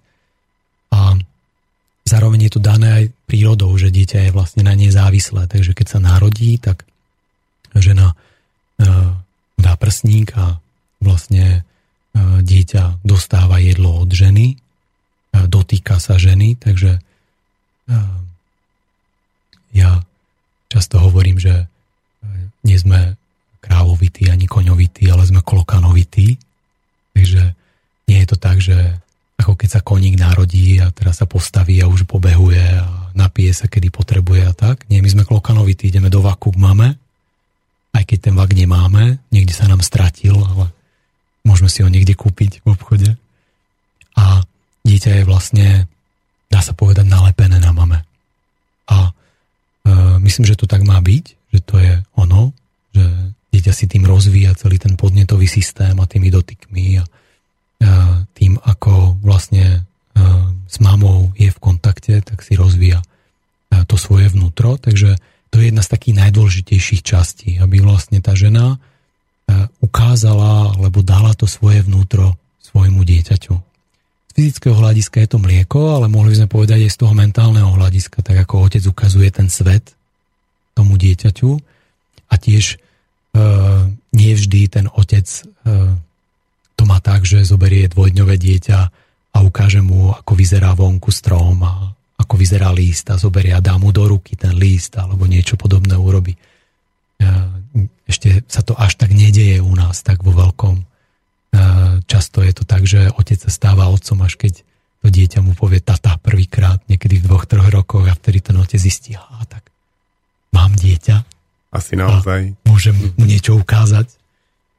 A um, už sa to ale posúva a už ten otec, myslím, že uh, a naši otcovia už terajší už idú trošku uh, hlbšie a už sa kontaktujú s dieťaťom aj v brúšku. Najmenej ma zaujíma, že ty si o tom asi vedel pri svojich deťoch. Robil si to s nimi trebárs takto? A že čo si videl? Kam to viedlo? No, Um, ja som videl ten rozvoj asi. Ten, um, ten to šťastie, ktoré akoby vyviera z každého póru toho dieťaťa, keď je v kontakte či už s mamou a mama ukazuje to vnútro, aby som sa vrátil ešte k tvojej otázke, že čo by tá žena mohla. A takisto aj s otcom. Ja si myslím, že sa to dá cítiť, že to dieťa akoby sa raduje alebo je šťastné každým pórom svojho tela. Keď ten otec alebo tá mama e, robí alebo pristupuje k tomu dieťaťu takým spôsobom, ako možno by potrebovalo, alebo ako by e, pre to dieťa to možno bolo dobre. Takže e, ja som toto asi pozoroval a ja vždy som bol tým fascinovaný, keď som niečo urobil a zdalo sa mi, že takto by to mohlo byť a potom som zistil, že to bolo čisto rozumové, niekde načítané a potom som urobil niečo veľmi spontánne a veľmi jednoduché, kedy som povedzme nejaký lístok dal do ruky synovi a zrazu som videl, že nielen v jeho očkách, ale v celom tele sa to začalo vrieť a začalo vlastne ukazovať. Takže keď sa ale vrátim k žene, aby že ukazuje to vnútro? No, by som ju nejak e, nehopomenul. Ja by som ti to pripomenul, ale zaujíma ma to vnútro. Vnútro znamená napríklad aj ten emočný svet, že je dobré, aby ženy ano. pred deťmi plakali, kričali, hnevali sa, vrešťali na mužov, lietali taniere. Ono to je tak, že ja si myslím, že e, dieťa z hľadiska ženy potrebuje vidieť ten vnútorný svet alebo ho cítiť, ten vnútorný svet mamy. A myslím si, že keď e, tá mama ho ukazuje tak, že lietajú taniere, tak je to v poriadku. Pokiaľ, ale to je jej vnútorný svet, pokiaľ to nie je len nejaké zakrývanie niečoho, lebo často, keď lietajú taniere, tak povedzme, môžeme niečo tým zakryť alebo zakrývať, že niektoré tie emócie, ktoré máme, uh, nimi niekedy zakrieme tú právú emóciu, ktorá by ukázala to naše vnútro a ktorá by nás vlastne odhalila. Takže keď hovoríme o takých tých negatívnych prejavoch, povedzme, ktoré si teraz vymenoval, tak myslím, že často je to o tom zakrytí, nie o tom prejave. Uh, ale nechcem to úplne paušalizovať, že by to, má, že by to bolo vždy tak, ale vnímam to aj vidím to v terapii často, kde tá emocia vyjde a keď ona vyjde tá práva, keď vyjde to, čo tam má výjsť, tak sa všetko upokojí. Zrazu tá hladina ostane úplne kľudná. Ale to nie vždy sa stane. A keď neostane kľudná a rozbehne sa ďalšie kolo a ďalšie kolo a ďalšie kolo, tak si môžeme byť istí, že to nebolo to naše vnútro, alebo povedzme tá žena si môže byť istá, že to nebolo to jej vnútro, to bolo len niečo, čím možno to zakryla. Toto um, pre deti môže byť aj dokonca traumatické, lebo uh, nevidia to vnútro a sú také zmetené, lebo to dieťa vie, čo je v tom vnútri, ono to presne vie, presne to cíti, ale nevie, aké to je, keď to vyjde. Toto potrebuje vidieť. Že je v poriadku, keď ženy pláču, je v poriadku, keď sú hysterické, ale tak e, povedzme vnútorne hysterické, keď e, kričia alebo sa hnevajú, ale e, je dobre to konfrontovať s tým, že či tá emócia naozaj prislúcha tomu, čo vlastne prežívajú. Veľmi často je tam ľútosť. Čo znamená ľútosť? Ehm, ja ľútosť vidím ako emóciu, ktorú tu máme na to, aby sme mohli prežívať aspoň trochu niečo. Že je to umelá emócia, ehm, neprislúcha k ničomu. Ty myslíš, že ľutovanie? Všeobecne ľútosť ako môj emócia. chudáčik. Napríklad, uh-huh. alebo ľutovanie samého seba a podobne.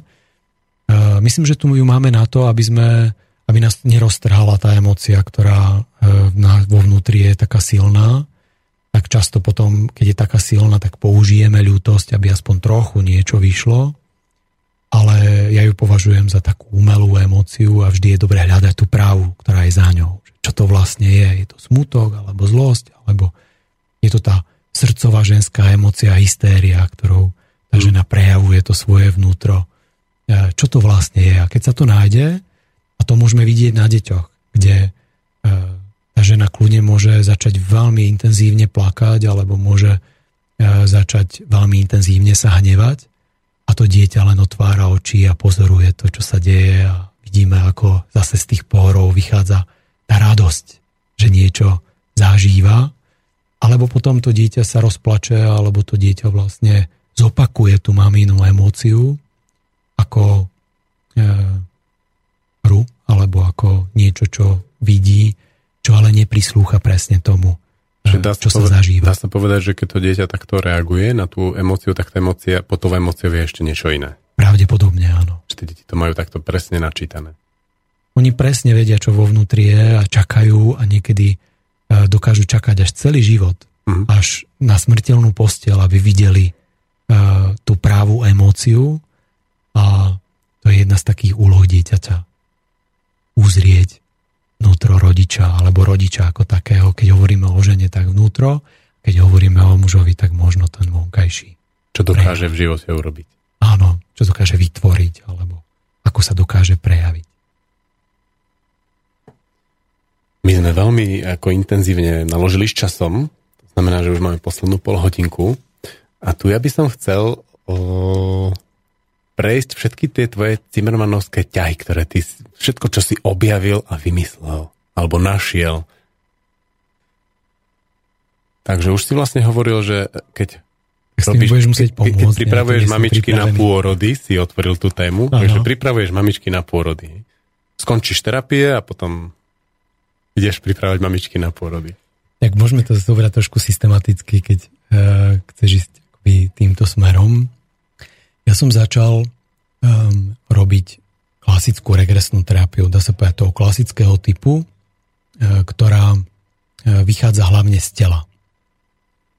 Uh, takže máme v regresnej terapii také dva smery, jeden je hypnotický, jeden nehypnotický a mne sa veľmi páčil ten nehypnotický a my tu v strednej Európe rozvíjame ten nehypnotický ako taká možno svetová bašta trošku toho e, nehypnotického regresu, lebo všade okolo nás sú tie hypnotické regresy a je len veľmi málo takých ostrovčekov v Nemecku, vo Švajčiarsku, ktoré sa rozvíjajú e, v tom nehypnotickom regrese, Spojených štátov amerických niektoré, ale e, nie je ich tak veľa ako tých hypnotických. To je ten princíp, že vlastne nerobíš s hypnozou, ale s asociáciou. Áno, mhm. asociatívne. Mne sa veľmi páčil tento princíp, považujem ho za modernejší ako ten hypnotický, ale malo to svoj vývoj v tej regresnej terapii, takže e, ten hypnotický, e, povedzme, si udržal ten svoj príjm e, hlavne aj v niektorých tých akademických štruktúrach a povedzme v niektorých tých psychologických štruktúrach, takže ja som išiel skôr tým nehypnotickým. Prečo si to začal hovoriť smerom k, tvoj, k tomu, čo všetko si objavil? Mm-hmm. A je to o tom, že z tohto sa to odvinulo všetko. Začal som pri tele a začal som asociatívne a myslím si, že to ma začalo viesť trochu, tej asociácie. Lebo hypnoza je také zúženie e, vedomia a asociácia je také rozšírenie vedomia. Je to taký opačný proces. A myslím si, že toto ma začalo trochu viesť, že aj preto ma to asi oslovilo. A e, chcel som tým povedať, že ten úplne začiatok regresnej terapie a tej klasickej regresnej terapie, ktorú teraz voláme, že základná, ja ju volám v tom svojom systéme, že základná, ona sa venuje telu, takže bolestiam tela o psychosomatike. Čiže ty si vlastne na základe regresov, ktoré si robil na základe tých príbehov, ktoré klienti vyťahovali v regresoch, nejako prišiel k tomu, že treba robiť s mamičkami pri pôrodnej príprave. No a to práve išlo vývojom, kedy ja som prišiel na to, že len telo to nie je úplne ono. Že klienti mi chodili so vzťahovými vecami, chodili s takými vecami, kde už to telo nestačilo. Kde už tie techniky, teraz ju voláme základná, už až tak nestačila na to, aby sme niektoré tie uh, problémy dokázali efektívne riešiť. Bolo to treba riešiť dlhodobo a to boli 4, 5 hodín, 6 hodín sme sedeli s klientom, aby sme vyriešili povedzme nejaký vzťahový problém. Ja som si povedal, že to, tá, táto cesta nevedie, nem, teraz ako sa všetko zrýchluje a nikto nemá čas sedieť 5 hodín niekde. Takže to bola jedna motivácia a druhá motivácia bola tá, aby sa to zefektívnilo. Takže prišli nové techniky.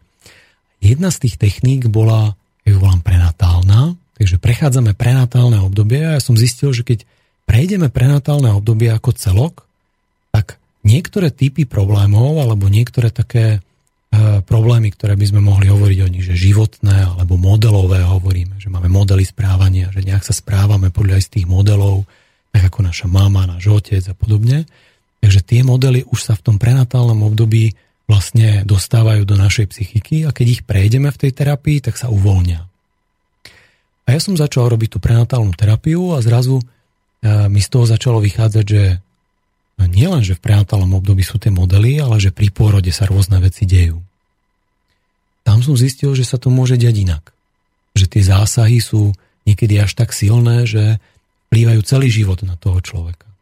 Myslíš to, ako prebehne pôrod? To, ako prebehne pôrod. Uh-huh. Že lekár si tam niečo pomyslí a človek to nesie celý život v sebe a rieši celý život.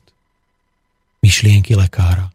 Alebo uh, je odnesený od mamy a rieši celý život nejakú separáciu alebo nejakú strátu, nejakú samotu a podobne. A z tejto praxe vyšlo to, že by sa to mohlo začať meniť. Samozrejme na to som neprišiel len ja, bolo nás viacero, nielen regresných terapeutov, alebo rôzne vo svete začalo také hnutie, ktoré uh, nejak sa prevalilo celo, celým svetom a uh, začalo sa veľmi hovoriť o tej prenatálnej psychológii, začalo sa hovoriť o tom, že porody by mohli byť prirodzenejšie a tak. No ja som sa k tomu pridal, začal som robiť prípravy na pôrod. Začal som vlastne z tejto praxe uh, pripravovať mamičky aj oteckov na pôrod a z toho, čo som sa dozvedel vlastne v tých príbehoch mojich klientov, tak som vytvoril taký zase systém, ako pristupovať k tomu, aby ten pôrod bol, dá sa povedať, čo najprirodzenejší. Ja hovorím, že pôrod by mal reflektovať život, že vtedy je prirodzený. Čo to znamená reflektovať život, pôrod? No, keď, keď máme nejaký život, nejak žijeme. My povedzme, uh, ja keď prednášam tú predporodnú prípravu, tak hovorím, že máme také dva druhy pôrodov, že nemocničný a pôrod doma. Teraz je taký ten pôrod doma taký trochu, že máme z neho strach, lebo sme ho nemali tu. Ale uh, keď sa ma pýtajú, že tak ako to je vlastne s tým pôrodom doma, tak hovorím, že keď žena má taký život, že so svojimi rodičmi žije niekde na lazoch, potom si na lazoch zoberie nejakého lázníka a tam majú tie kozičky a rôzne tieto veci a žije vlastne v súlade s prírodou, čiže taký trošičku extrém spoločnosti, že takých ľudí nie je veľa, tak taká žena nemôže chodiť do nemocnice rodiť, lebo mohla by zažiť taký kultúrny šok v tej nemocnici, lebo možno v nej nikdy ani nebola, lebo sa liečila kozím mliekom a tak. Na druhej strane potom ľudia, ktorí uh, povedzme chodia tých 8 hodín do tej práce a uh, pozerajú televízne noviny o tej 7, čiže sú v takom tom nastavení uh, toho klasického života, bez toho, aby som to nejak uh, ako nadradzoval alebo podradzoval a takých ľudí môže byť dosť, tak tí zase veľmi ťažko budú rodiť doma. Lebo tiež môžu zažiť kultúrny šok, lebo ten domáci pôrod má svoje ako možno až také mystérium trochu a má úplne iné nastavenia a úplne, iné, úplne inú funkčnosť. Preto sa ani nedá porovnávať e, pôrod doma a pôrod v pôrodnici. Hovoríme, že ten pôrod v pôrodnici je bezpečnejší napriek tomu, že už máme aj vedecké štúdie k tomu, že to tak nie je, ale stále tomu neveríme, že mm. môže byť doma taký istý bezpečný ako v tej pôrodnici, lebo doma sa to deje jednoducho inak. Ten pôrod prebieha inak. Čiže um, z týchto mojich terapií vznikla taká príprava, uh, ktorá by mala reflektovať život. Ja som zistil, že keď reflektuje život, tak ten pôrod potom prebieha prirodzene. Čiže keď žena napríklad je pripravená, že je z tých lázov a takto a musí ísť do nemocnice, lebo má nejaký problém alebo podobne, tak by mala byť pripravovaná trochu na ten kultúrny šok. Keď je pripravovaná, tak potom on nenastane.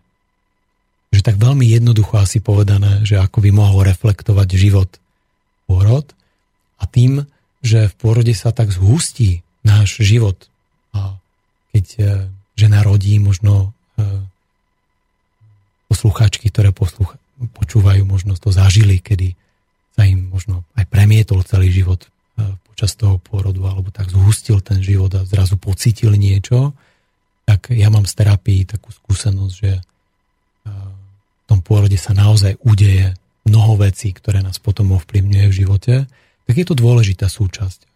Je potom dôležité, aby možno to prebiehalo jedinečne zase, alebo nie ako na páse. Hej, pokiaľ sme mali socializmus a všetci sme boli takí ako rovnakí, tak možno tie pôrody mohli byť rovnaké už ideme trochu inám a už nie sme takí rovnakí, tak aj tie pôrody sa by mali prispôsobiť. Toto, Takže to je jedna ďalšia vec. Toto je celku jasné, hej, ako si prišiel od regresnej, v regresnej terapii na to, že ako by mal vyzerať pôrod. Ale ja napríklad mm-hmm. ten cyklus ženy, ako si otvoril, nie je mi celkom jasné, ako si v regresných príbehoch mohol uzrieť cyklus ženy. A potom o ňom prednášať a učiť ženy aj mužov, ako sa v ktorej fáze toho cyklu správať. No, to má tiež svoj veľmi jednoduchý príbeh. Eh, ja som postupne zisťoval, keď mi chodili ženy a ja už mám za sebou vyše 11 tisíc hodín s klientmi, čiže odsedených celkom ako tisíce hodín odsedených. Máš trošku šedivú bradu? Terapii. A eh, ja som prichádzal na to, že niekedy ženy prichádzajú v nejakom nastavení a niekedy prichádzajú v nejakom nastavení. Potom som prichádzal na to, že niektoré problémy, ktoré vznikajú, povedzme krátkodobé, že mesiac dozadu, dva mesiace dozadu, pol roka dozadu, ktoré sa dajú e, pekne z hľadiska menštruačného cyklu vidieť, takže sú špecifické k menštruačnému cyklu. Že ženy majú rôzne nálady v tých obdobiach a rôzne problémy riešia. Začal som si to všímať. A zase ma možno e, tlačil ten potenciál a tá efektivita, lebo zistoval som, že keď pristupujem k mužovi, tak môžem k nemu pristupovať akoby skoro rovnako ku každému Ale keď tak pristupujem k žene, tak to až tak nefungovalo. A muži to možno poznajú, hej, že ráno sa zobudia, žena je nejaká a na druhý deň sa zobudia a majú úplne niekoho iného doma. A o týždeň je to tretí človek. Áno, tak, a takých e, ľudí máme v žene niekoľko a každý sa prejavuje v inom rytme e, v tom menštruačnom, alebo každá z tých častí žien sa prejavuje v inom rytme. No a keď som chcel byť efektívny a chcel vlastne e, efektívne pomáhať ženám, tak som sa na to musel pozrieť. A urobil som si celkom takú svoju rozsiahlu štúdiu o tom a pozoroval som celkom dosť žien, či už v terapii alebo v živote. Potom som mal možnosť pozorovať nie, niekoľko e, stovák žien, ktoré nemohli počať som mal dosť veľa žien, e, ktoré nemohli počať a e, chceli bábetko a tým, že sa možno podarilo niekoľkým ženám pomôcť, tak potom sa okolo nich vytvorili ďalšie a ďalšie a tie referencie potom posúvali tie ženy. A tam bolo veľmi jednoduché sledovať ten menštruačný cyklus, lebo tam to bolo aj také, že dané tým procesom. To témou. Tou témou. Takže aj možno také náhody prispeli k tomu, že som mohol potom pozorovať e, niekoľko e, stovák žien v takýchto e, rytmoch a z toho potom vyšlo e, to, že žena je iná v každom tom e, mesačnom cykle. V každej že, fáze toho cyklu. A v každej fáze uh-huh. toho cyklu. A že je tam nejaký systém. Bo ja som taký systematik trochu. Aby si si vlastne pomohol a, k tým terapiám. Tak. Tomu už rozumiem tiež, ale navrhujem neísť ďalej z tej téme, lebo nestihneme tie ďalšie tvoje objavy. Okay. Vieš, to by bolo škoda. Mm. Ako si sa dostal k pomáhaniu firmám alebo organizáciám rozvíjať svoje projekty a svoj talent? Mm-hmm. No ešte predtým možno boli trochu školy, tým sa ešte môžeme dostať a potom sme sa dostali vlastne my dvaja k sebe, lebo od pôrodov ideme k jasliam a k škole, hej, školke a škole aj tvoje vlastné deti vlastne tak nejak a rástli? zároveň áno, rastli aj deti, takže s týmto súviselo.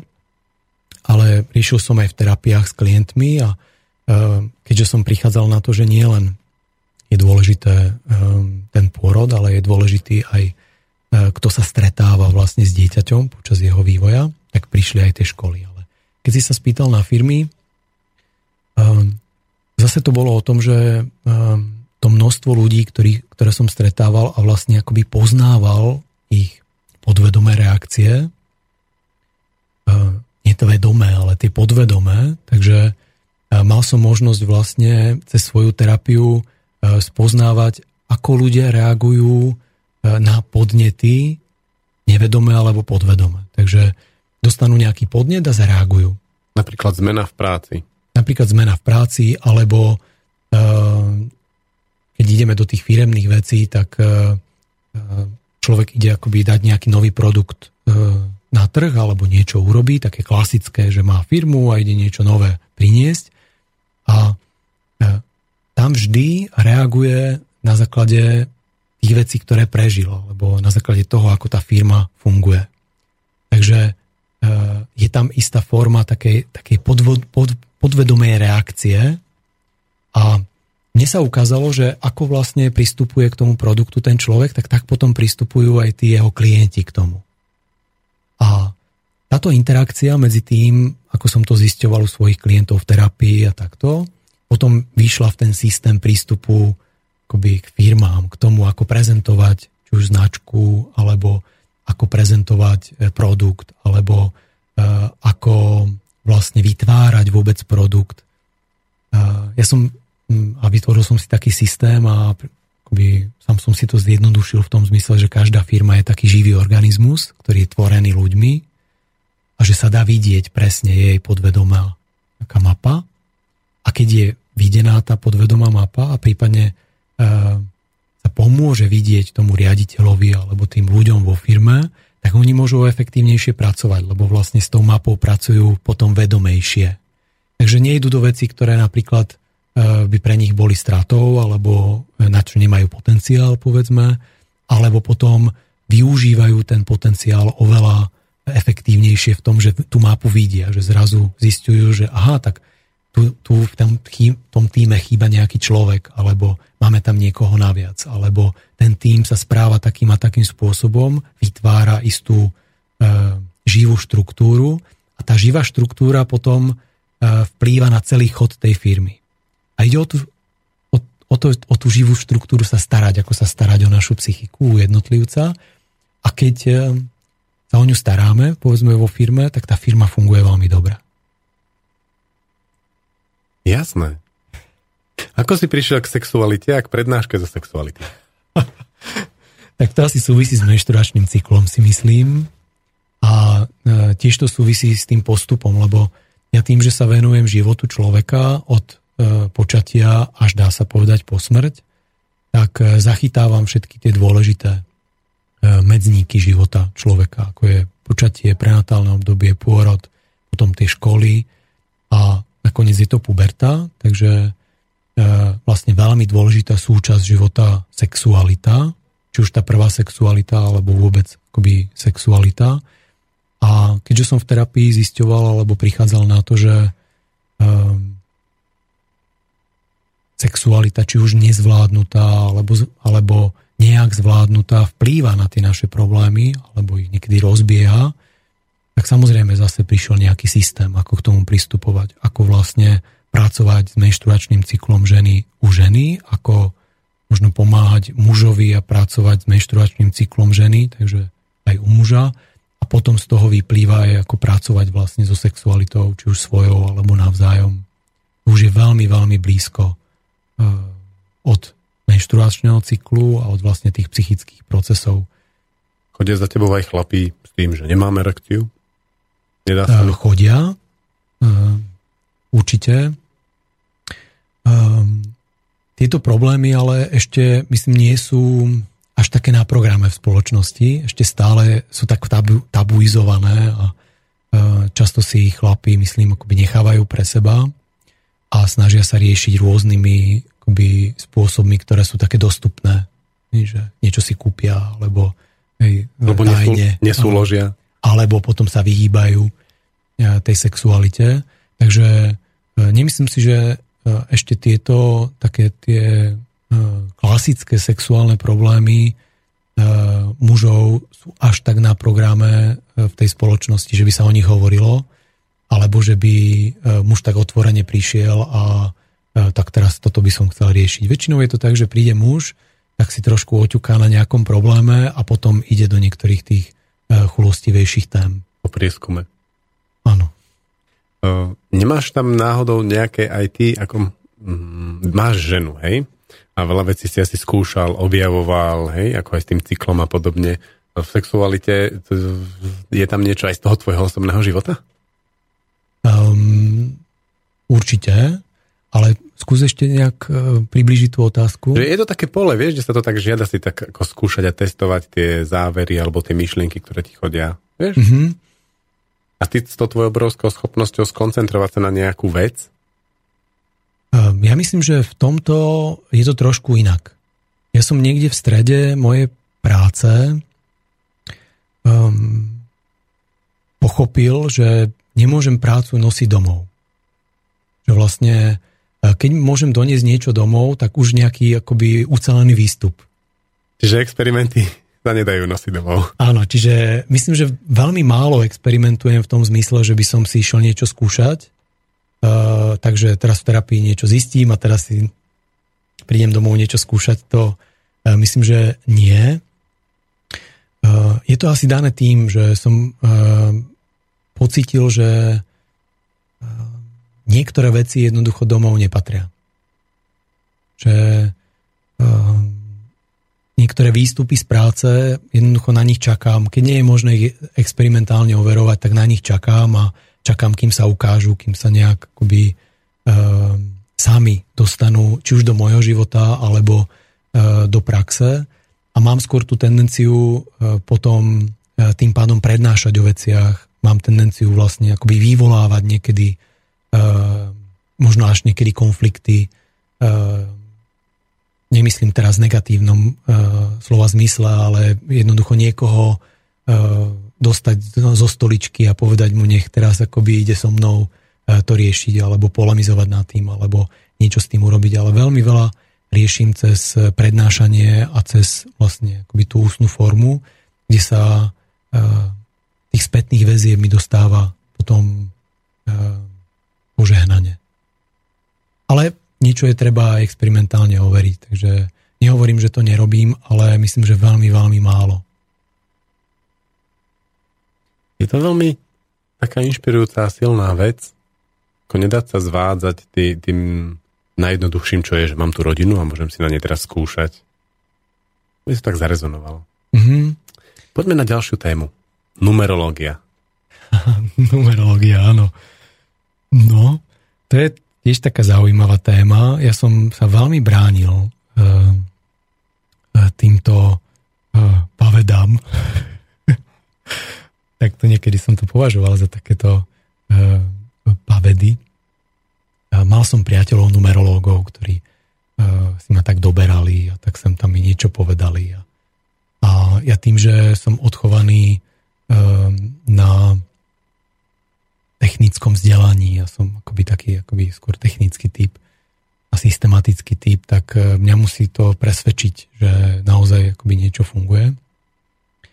A E, raz som sa dostal do takého stavu e, s jednou mojou priateľkou, že ma tak trošku vytočila a som jej možno chcel dokázať, že to nefunguje.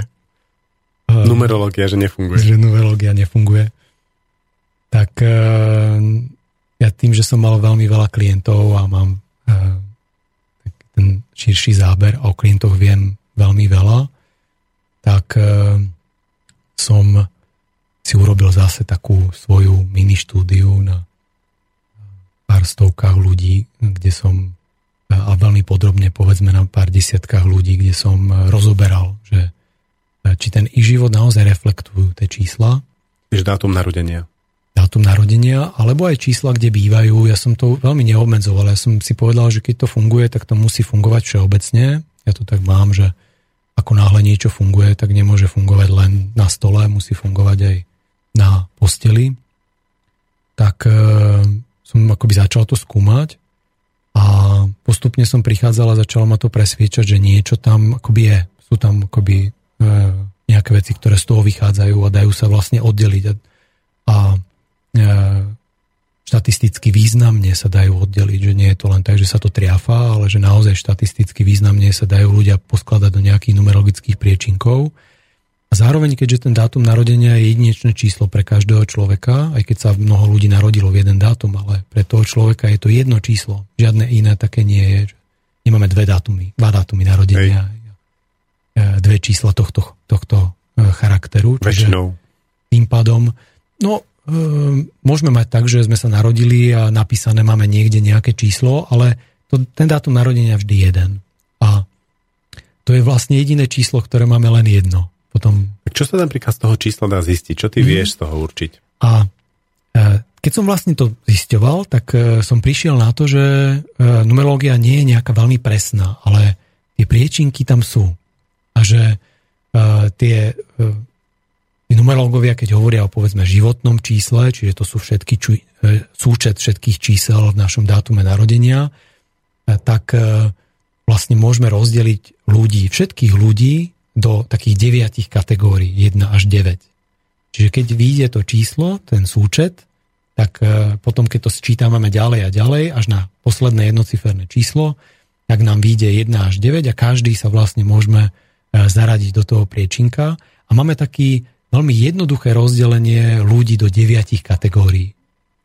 A pre mňa bolo zaujímavé to, že keď som potom spätne začal klientom o tom hovoriť, že ja som prišiel na to, že teraz je 9 priečinkov a teraz som začal naspäť klientom hovoriť, tak vy ste tá numerologická dvojka, alebo trojka, alebo štvorka a začal som im hovoriť príbehy a vlastne ja z tej terapie, tie všetky príbehy, čo som poznal a čo mi prišli a čo klienti hovorili, tak som si tak poskladal také svoje príbehy a ja mám také akoby kráľovstvo urobené, že e, je 9 ľudí na kráľovstve a každý má svoje nejaké miesto. A jednotka je král, samozrejme, deviatka je kráľovná. A teraz e, ku podivu to začalo fungovať, že jednotky naozaj sa prejavujú ako králi.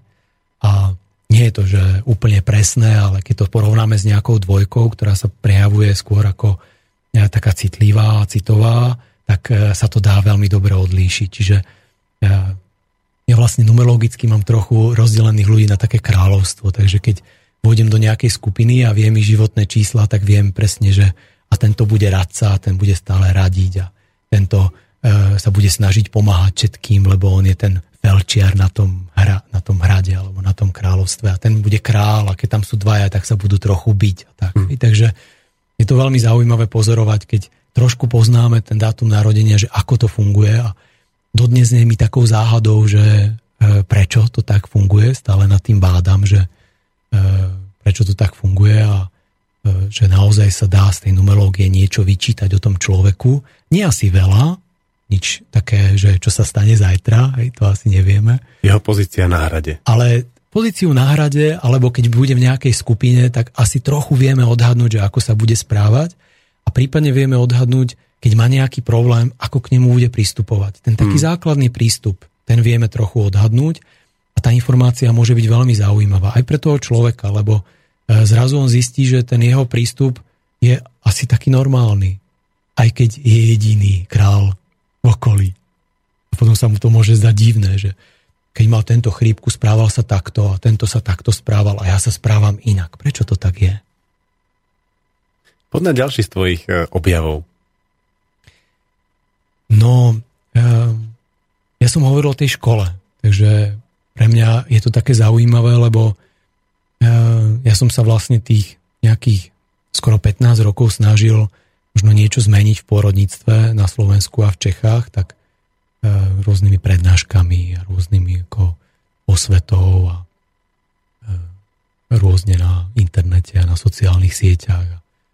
E, s lekármi, s pôrodnými asistentkami. E, a potom, keď už som zistil, že zrazu ten vlak je rozbehnutý a že zrazu ako už tak ide, že už tam nie sme dvaja, traja ľudia, ktorí tak sa snažíme o niečo a je nás tak málo, keď to ešte pred 20 17 rokmi to bolo úplne v takých veľkých plienkach. Tak postupne som zistil, že by som mohol ísť ešte trošku ďalej a že by som mohol začať trochu rozvíjať tie veci ohľadom škôl alebo školstva. Napriek tomu, že nie som učiteľ, aj keď sa ním cítim, lebo učím regresnú terapiu a stále fungujem na systéme v lete dva mesiace voľno, ako tí učiteľia majú. Takže tú psychohygienu sa snažím dodržať takým tým učiteľským spôsobom, že pracujem 9 mesiacov v roku a tie 3 mesiace potom robím úplne iné veci, aby som trochu mohol možno aj vzdelať a očistiť a tak. A potom robím často tieto veci a často sú založené buď na dobrovoľníctve, alebo sú založené na takom nejakom nadšenectve, kde sa snažím niektoré tie prvky, ktoré vidím v terapii, posúvať alebo e, zase ich sumarizovať do nejakých systémov alebo do niečoho robiť prednášky a podobne.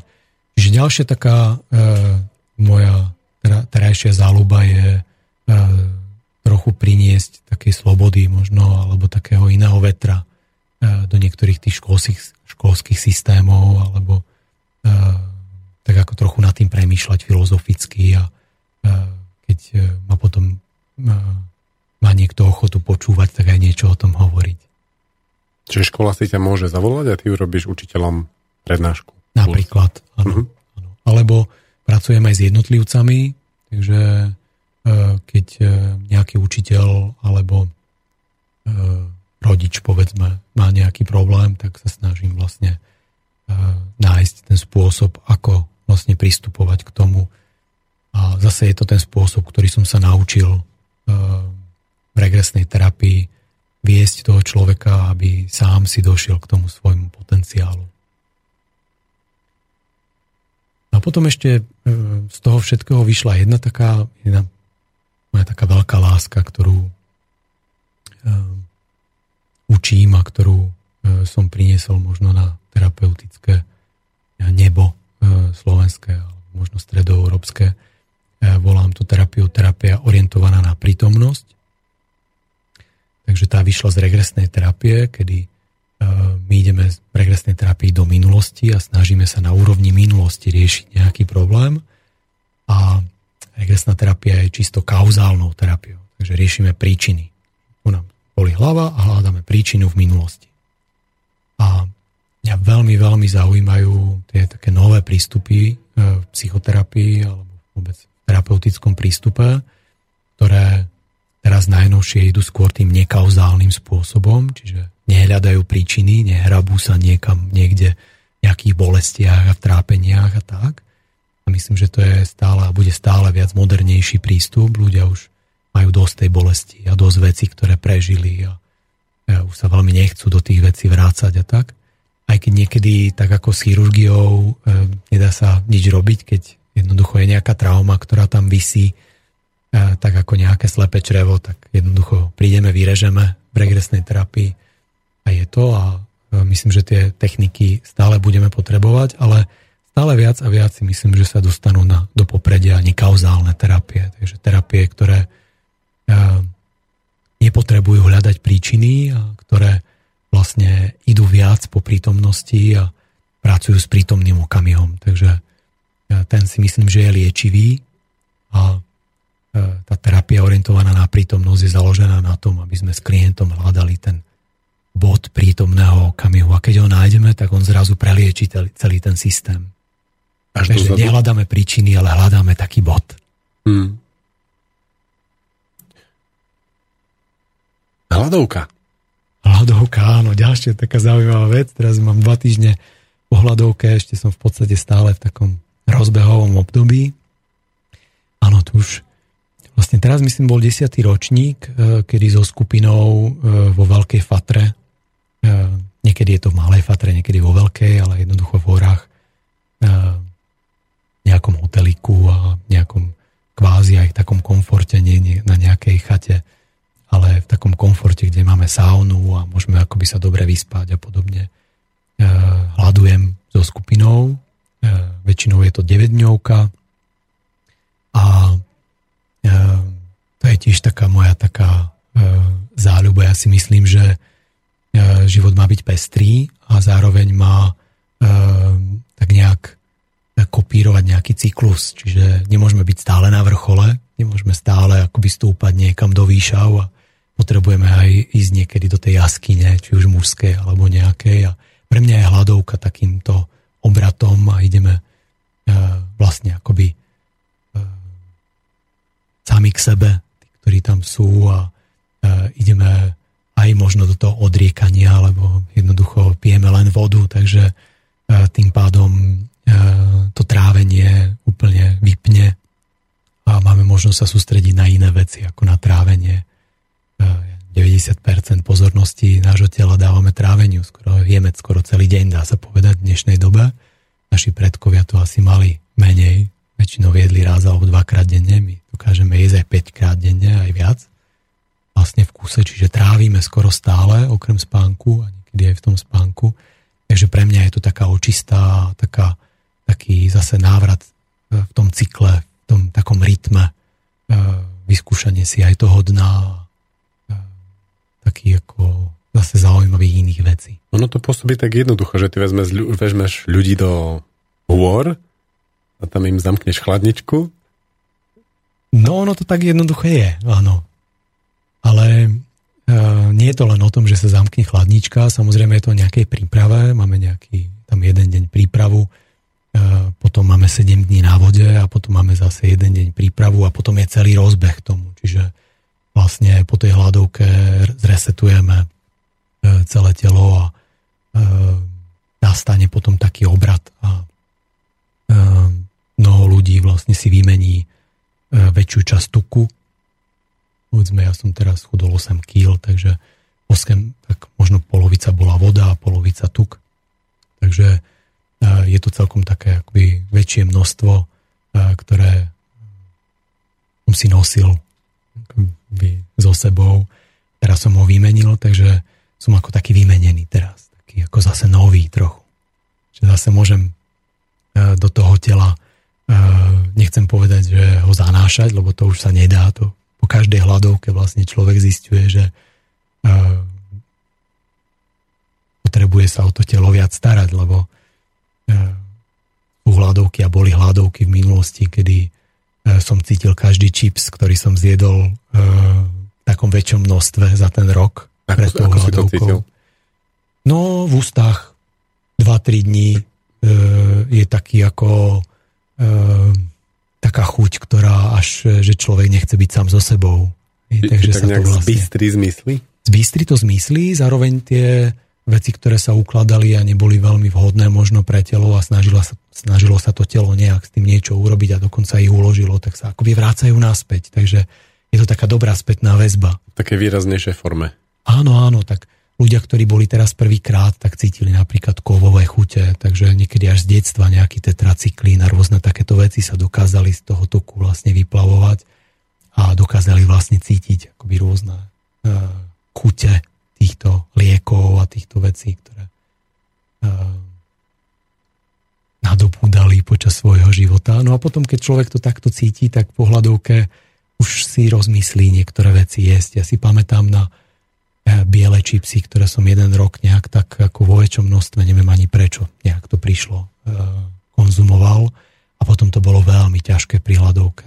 To bolo ako, e, keď to človek je počas toho roku, tak sa mu to nezdá, ale keď sa mu to tak pri tej hľadovke tak zhustí do toho jedného, dvoch dní, kedy všetky tie látky, ktoré vlastne v tých čipsoch sú, tak sa tak ako vycibria, je to také ako veľmi silný, e, veľmi silná chuť, až taká prenikavá taká nie veľmi príjemná, tak potom už si človek rozmyslí a, toto jedlo už napríklad nezoberiem do úst. Dá sa to tak povedať, že aj s cigaretami alebo s podobnými vecami? Dá, dá sa to tak povedať. Mali sme teraz e, jednu silnú fajčiarku, ktorá ani po hľadovke nezačala fajčiť a pravdepodobne ani nezačne, lebo ono to není také jednoduché do toho čistého tela vlastne nadýchnuť to e, také dechtové a to všetko, to nie je to také ľahké. Takže e, ona, myslím, že celkom rada, lebo to bolo také vedľajší prvok toho, ktorým ani nerátala, že sa jej udeje. A spontánne prestala na prvý e, deň hľadovky fajčiť a potom už nezačala. Máš ešte nejaký ďalší vynález? vynález. Tak uh, ja akoby sa snažím každý rok niečo priniesť také nové, čiže väčšinou sú to nejaké prednášky alebo sú to nejaké kurzy. Teraz je jeden taký akoby zaujímavý kurz, kde do Čiech ma tak presvedčili, aby som urobil pre takých vrcholovejších manažerov kurz cielenia. Cielenia? Cielenia, ano. Čo to znamená? Ono to je tak, že cieľenie je veľmi dôležité v našom živote. Ako zacieliť? Kam vlastne ísť? Lebo kam zacielíme, tak tam ideme. Kam nos otočíme, tak ideme. A e, cieľenie má v sebe také jedno také silné špecifikum, že nedá sa urobiť bez toho, aby sme neboli predtým sami. Takže e, keď nevojdeme do samoty, nemôžeme zacieliť. To ma naučil japonský luk. ja som, e, keď som prechádzal v regrese svoje nejaké životy, tak som veľmi veľa životov tak akoby v poslednej dobe strávil v Japonsku. My sme v poslednej dobe nejakých tisíc rokov dozadu. Hej? Čiže uh, keď som sa tam pozeral, hej, alebo prechádzal si to, tak uh, uh, som tam celkom strávil dosť dlhú dobu a z toho ma tak oslovil v tomto živote, že som si tak zobral a že tak si povedal, tak keď som tam tak strávil takú dlhú dobu, tak asi japonský lúk by mohol byť vhodný, tak som si objednal japonský lúk a začal som... To je ten asymetrický, nie? Je taký asymetrický, uh-huh. áno, v dvoch tretinách sa naťahuje. A, alebo v jednej tretine, podľa toho, z ktorej strany to zoberieme. A, a, a tam som zistil, že je to úžasná meditácia, že je to niečo, čo som tam robil a tak som si to tak ako trochu dovolil do svojho života vniesť a myslím si, že to mnohí robíme, že z tej minulosti si niektoré veci, ktoré vieme, tak si tak prinesieme a e, nemusíme sa ich učiť jednoducho to chytíme a ide to. A keď som uh, s tým japonským lukom tak trošku hral, tak som prišiel na to, že ako to vlastne s tým cielením je, tak ma to tak napadlo. A keď som to hovoril jednej takej mojej známej, tak ona povedala, tak to musíme urobiť. Tak teraz je tak na takú, uh, taký jeden seminár uh, dvojdňový, kedy uh, mám taký, že teóriu o cielení, ako sa vlastne dostať do samoty pred tým, ako zacielime a ako to stačí sa dostať do samoty a ten cieľ sa nám sám ukáže. To ma naučil japonský luk. Tam stačí natiahnuť a ten cieľ sa ukáže. Hm. Vôbec nie je treba mieriť Jednoducho už stačí potom len ísť. A pustiť. A pustiť. To je súčasťou potom toho, ako do toho cieľa tráfiť.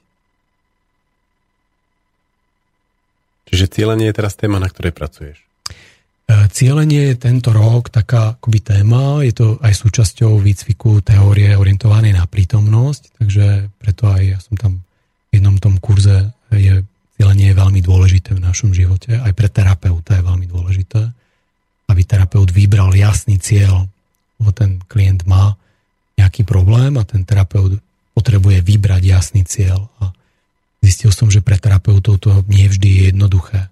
Nie vždy je jednoduché vojsť do samoty tesne predtým, ako vyberú ten cieľ a s klientom sa vyberú niekam. Takže sa to učíme aj vo výcviku e, s terapeutmi a sa to učíme aj s nimi a e, Učím sa to s japonským lukom a učím sa to aj pri prednáškach, e, povedzme aj pre tých, ktorí tu viac rozhodujú o povedzme nejakých presunoch peňazí alebo o nejakých presunoch ľudí alebo tak. Takže je to fajn, že možno aj k týmto ľuďom sa dostanú také informácie, kde to cieľenie niekedy, hlavne v tých vyšších štruktúrach, býva často pod takou kontrolou. Tam musíme ísť. Toto musíme urobiť a preto je to dobré a dobré. A zrazu, keď e, aj ten manažer zistí, že stačí, keď si zájde do samoty, zrazu sa mu to ukáže a všetko prebieha oveľa, oveľa plynulejšie a ľudia sú možno oveľa slobodnejší v tom, tak potom je to taká pekná práca. To ma hodne oslovilo, lebo som si uvedomil, že ja sa trošku bojím cieľovať, lebo viem, že ciele sa zvyknú naplňať, ale prinášajú sebou aj rôzne nečakané situácie a, mm. a životné zvraty. Je to tak? A ja som zistil aj v terapii, že často je to preto, nie že sa bojíme cieliť alebo bojíme sa ich naplniť, ale bojíme sa tej samoty. A ono to je tak, že keď zacielíme veľmi intenzívne a predtým nevojdeme do samoty, tak potom tá samota príde. Taká veľká, ako silno zacielíme. Áno.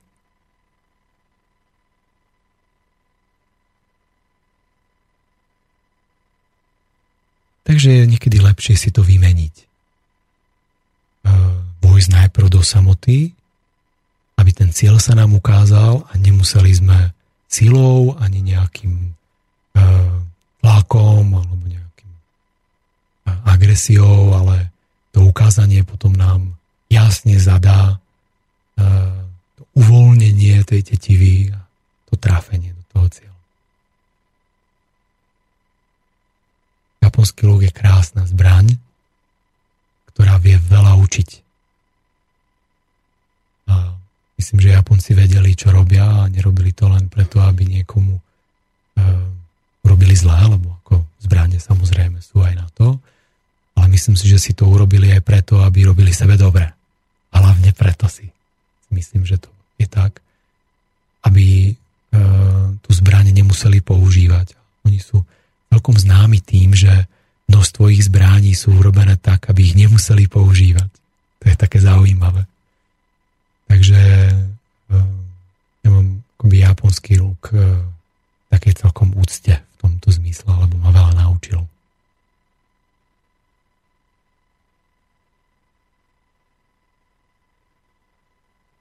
Plne krásne vypointované. Po dvoch hodinách sa to uzavrelo, ak sa teda nenapadne ešte nejaký talent. Alebo nejaký objav. Niečo, čo ti prišlo v terapiách.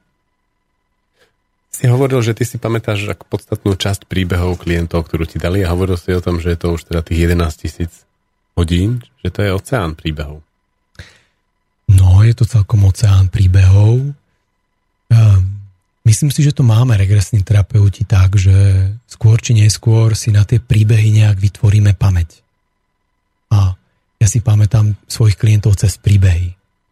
Niekedy cez tvár, málo kedy cez meno, ale cez príbehy. Takže ako náhle uh, klient mi niekedy aj cez telefon povie, že čo sme vlastne riešili, aký príbeh, tak uh, väčšinou si viem presne vybaviť tú situáciu alebo uh, to, čo sme riešili. Uh, nejak to prišlo v tom, že tá pamäť uh, na príbehy sa jednoducho začala nejak vylepšovať alebo začal som ja si dávať väčšiu pozornosť a tým pádom uh, ona začala dávať pozornosť mne.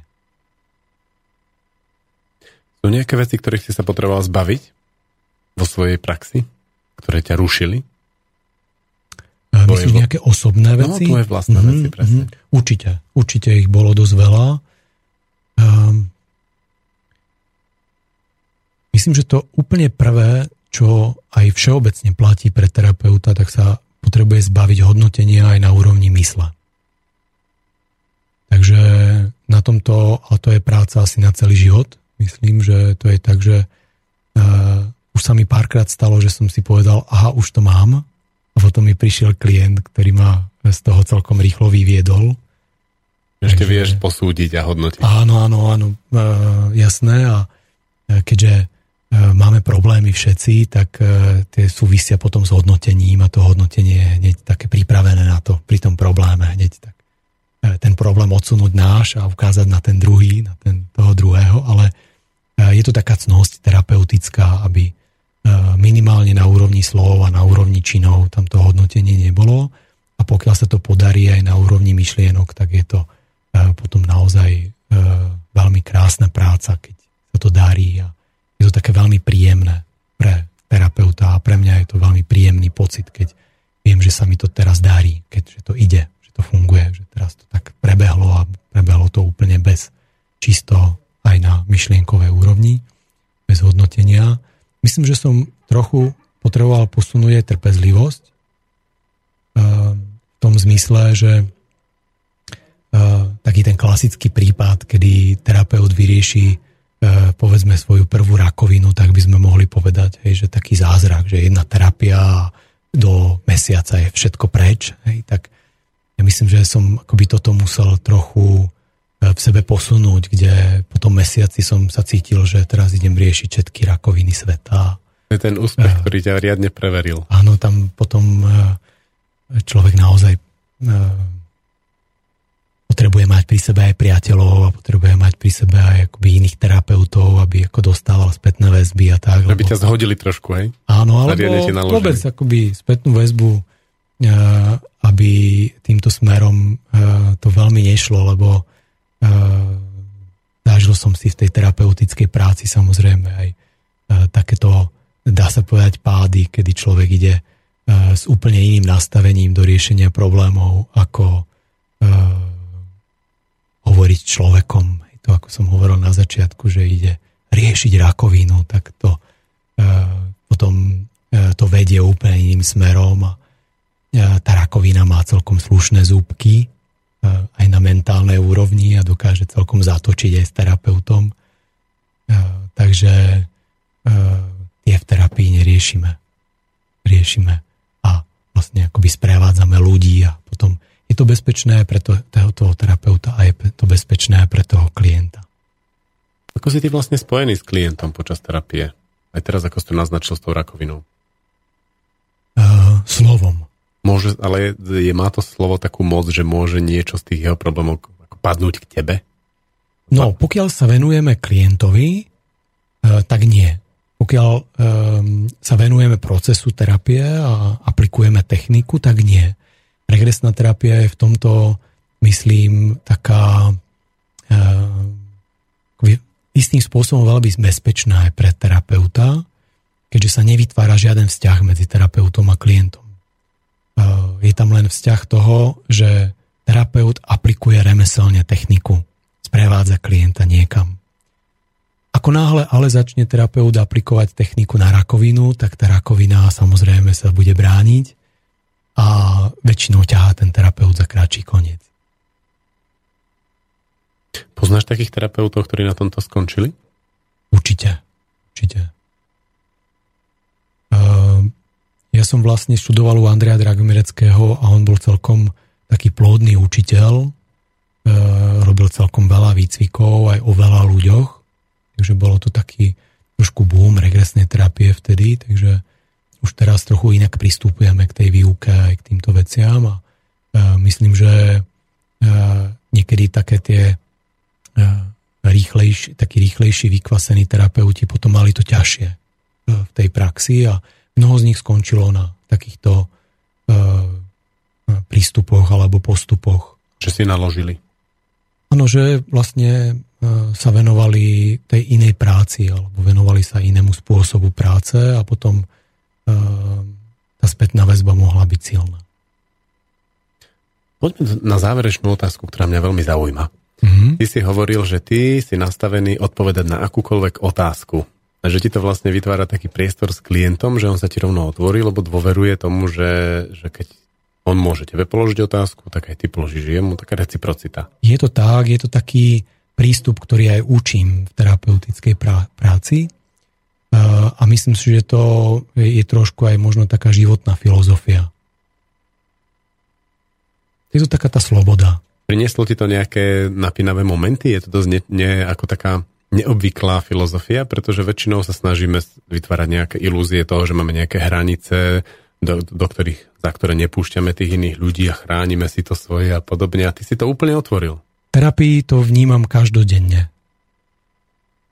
Vnímam to hlavne napríklad u klientov, ktorí ma prídu vyskúšať alebo ktorí majú veľmi silné obrané mechanizmy, napríklad v závislostiach závislosti na silných drogách a podobne, kde tento prístup a princíp je veľmi, veľmi efektívny. Takže prináša to rôzne, niekedy až bizarné akoby, situácie. Ako vyzerajú také testovacie otázky na teba? Čo skúšajú? No, tak e, teraz ma napadá e, takí klienti alebo taký typ klientov, ktorí sú závislí na niečom a očakávajú, že vlastne e, ja im budem niečo buď nútiť, alebo budem niečo... Akoby, že drogy sú zlé a nerobte áno, to. alebo e, keď, kým e, začneme pracovať, tak musíte prestať drogovať a rôzne akoby takéto podmienky. A často ma skúšajú rôznymi otázkami a vlastne tie otázky vedú k tomuto, aby... Môžem brať drogy počas terapie? Napríklad, hej, alebo ako, ako beriete drogov závislého človeka, ktorý zabije niekoho a tak. Hej. Čiže e, sú to rôzne také akoby ťažké otázky, ktoré e, ten klient dáva v zásade len preto, aby si možno ubezpečil sa, že či je bezpečný, či akoby má bezpečie toho e, terapeuta, ktorý ho nebude hodnotiť, nebude ho vlastne skúšať, nebude akoby niekam tlačiť, nebude niečo akoby od neho chcieť. A vtedy naozaj uh, už len tento prístup ja vidím ako terapeutický. Naplnili sme čas. Chceš povedať niečo na záver? Um, no, ja by som to možno nechal trochu otvorené. Chcem ti poďakovať. Mal som ťa sem dohodnutého dlho dopredu a veľmi som sa tešil na toto naše kolo. Ďakujem za pozvanie a uvidíme možno niekedy na budúce s nejakými ďalšími zaujímavými vecami, ktoré vymyslím. Schválne, koľko ti trvalo vymyslieť alebo objaviť tieto veci, o ktorých sme hovorili? Um, to je 15 rokov praxe. Takže za 15 rokov, teraz sme vlastne urobili taký prierez 15-ročnou mojou uh, praxou, či už regresné terapie, až niekde možno k tým analýzam nejakých firiem a analýzam nejakých projektov. Takže možno o 15 rokov sa zídeme a pôjdeme na ďalších 10 vecí. Ja dúfam. Ešte raz ti ďakujem a drž sa. A poslucháči takisto. Držte sa. Dovidenia, do počutia. thank you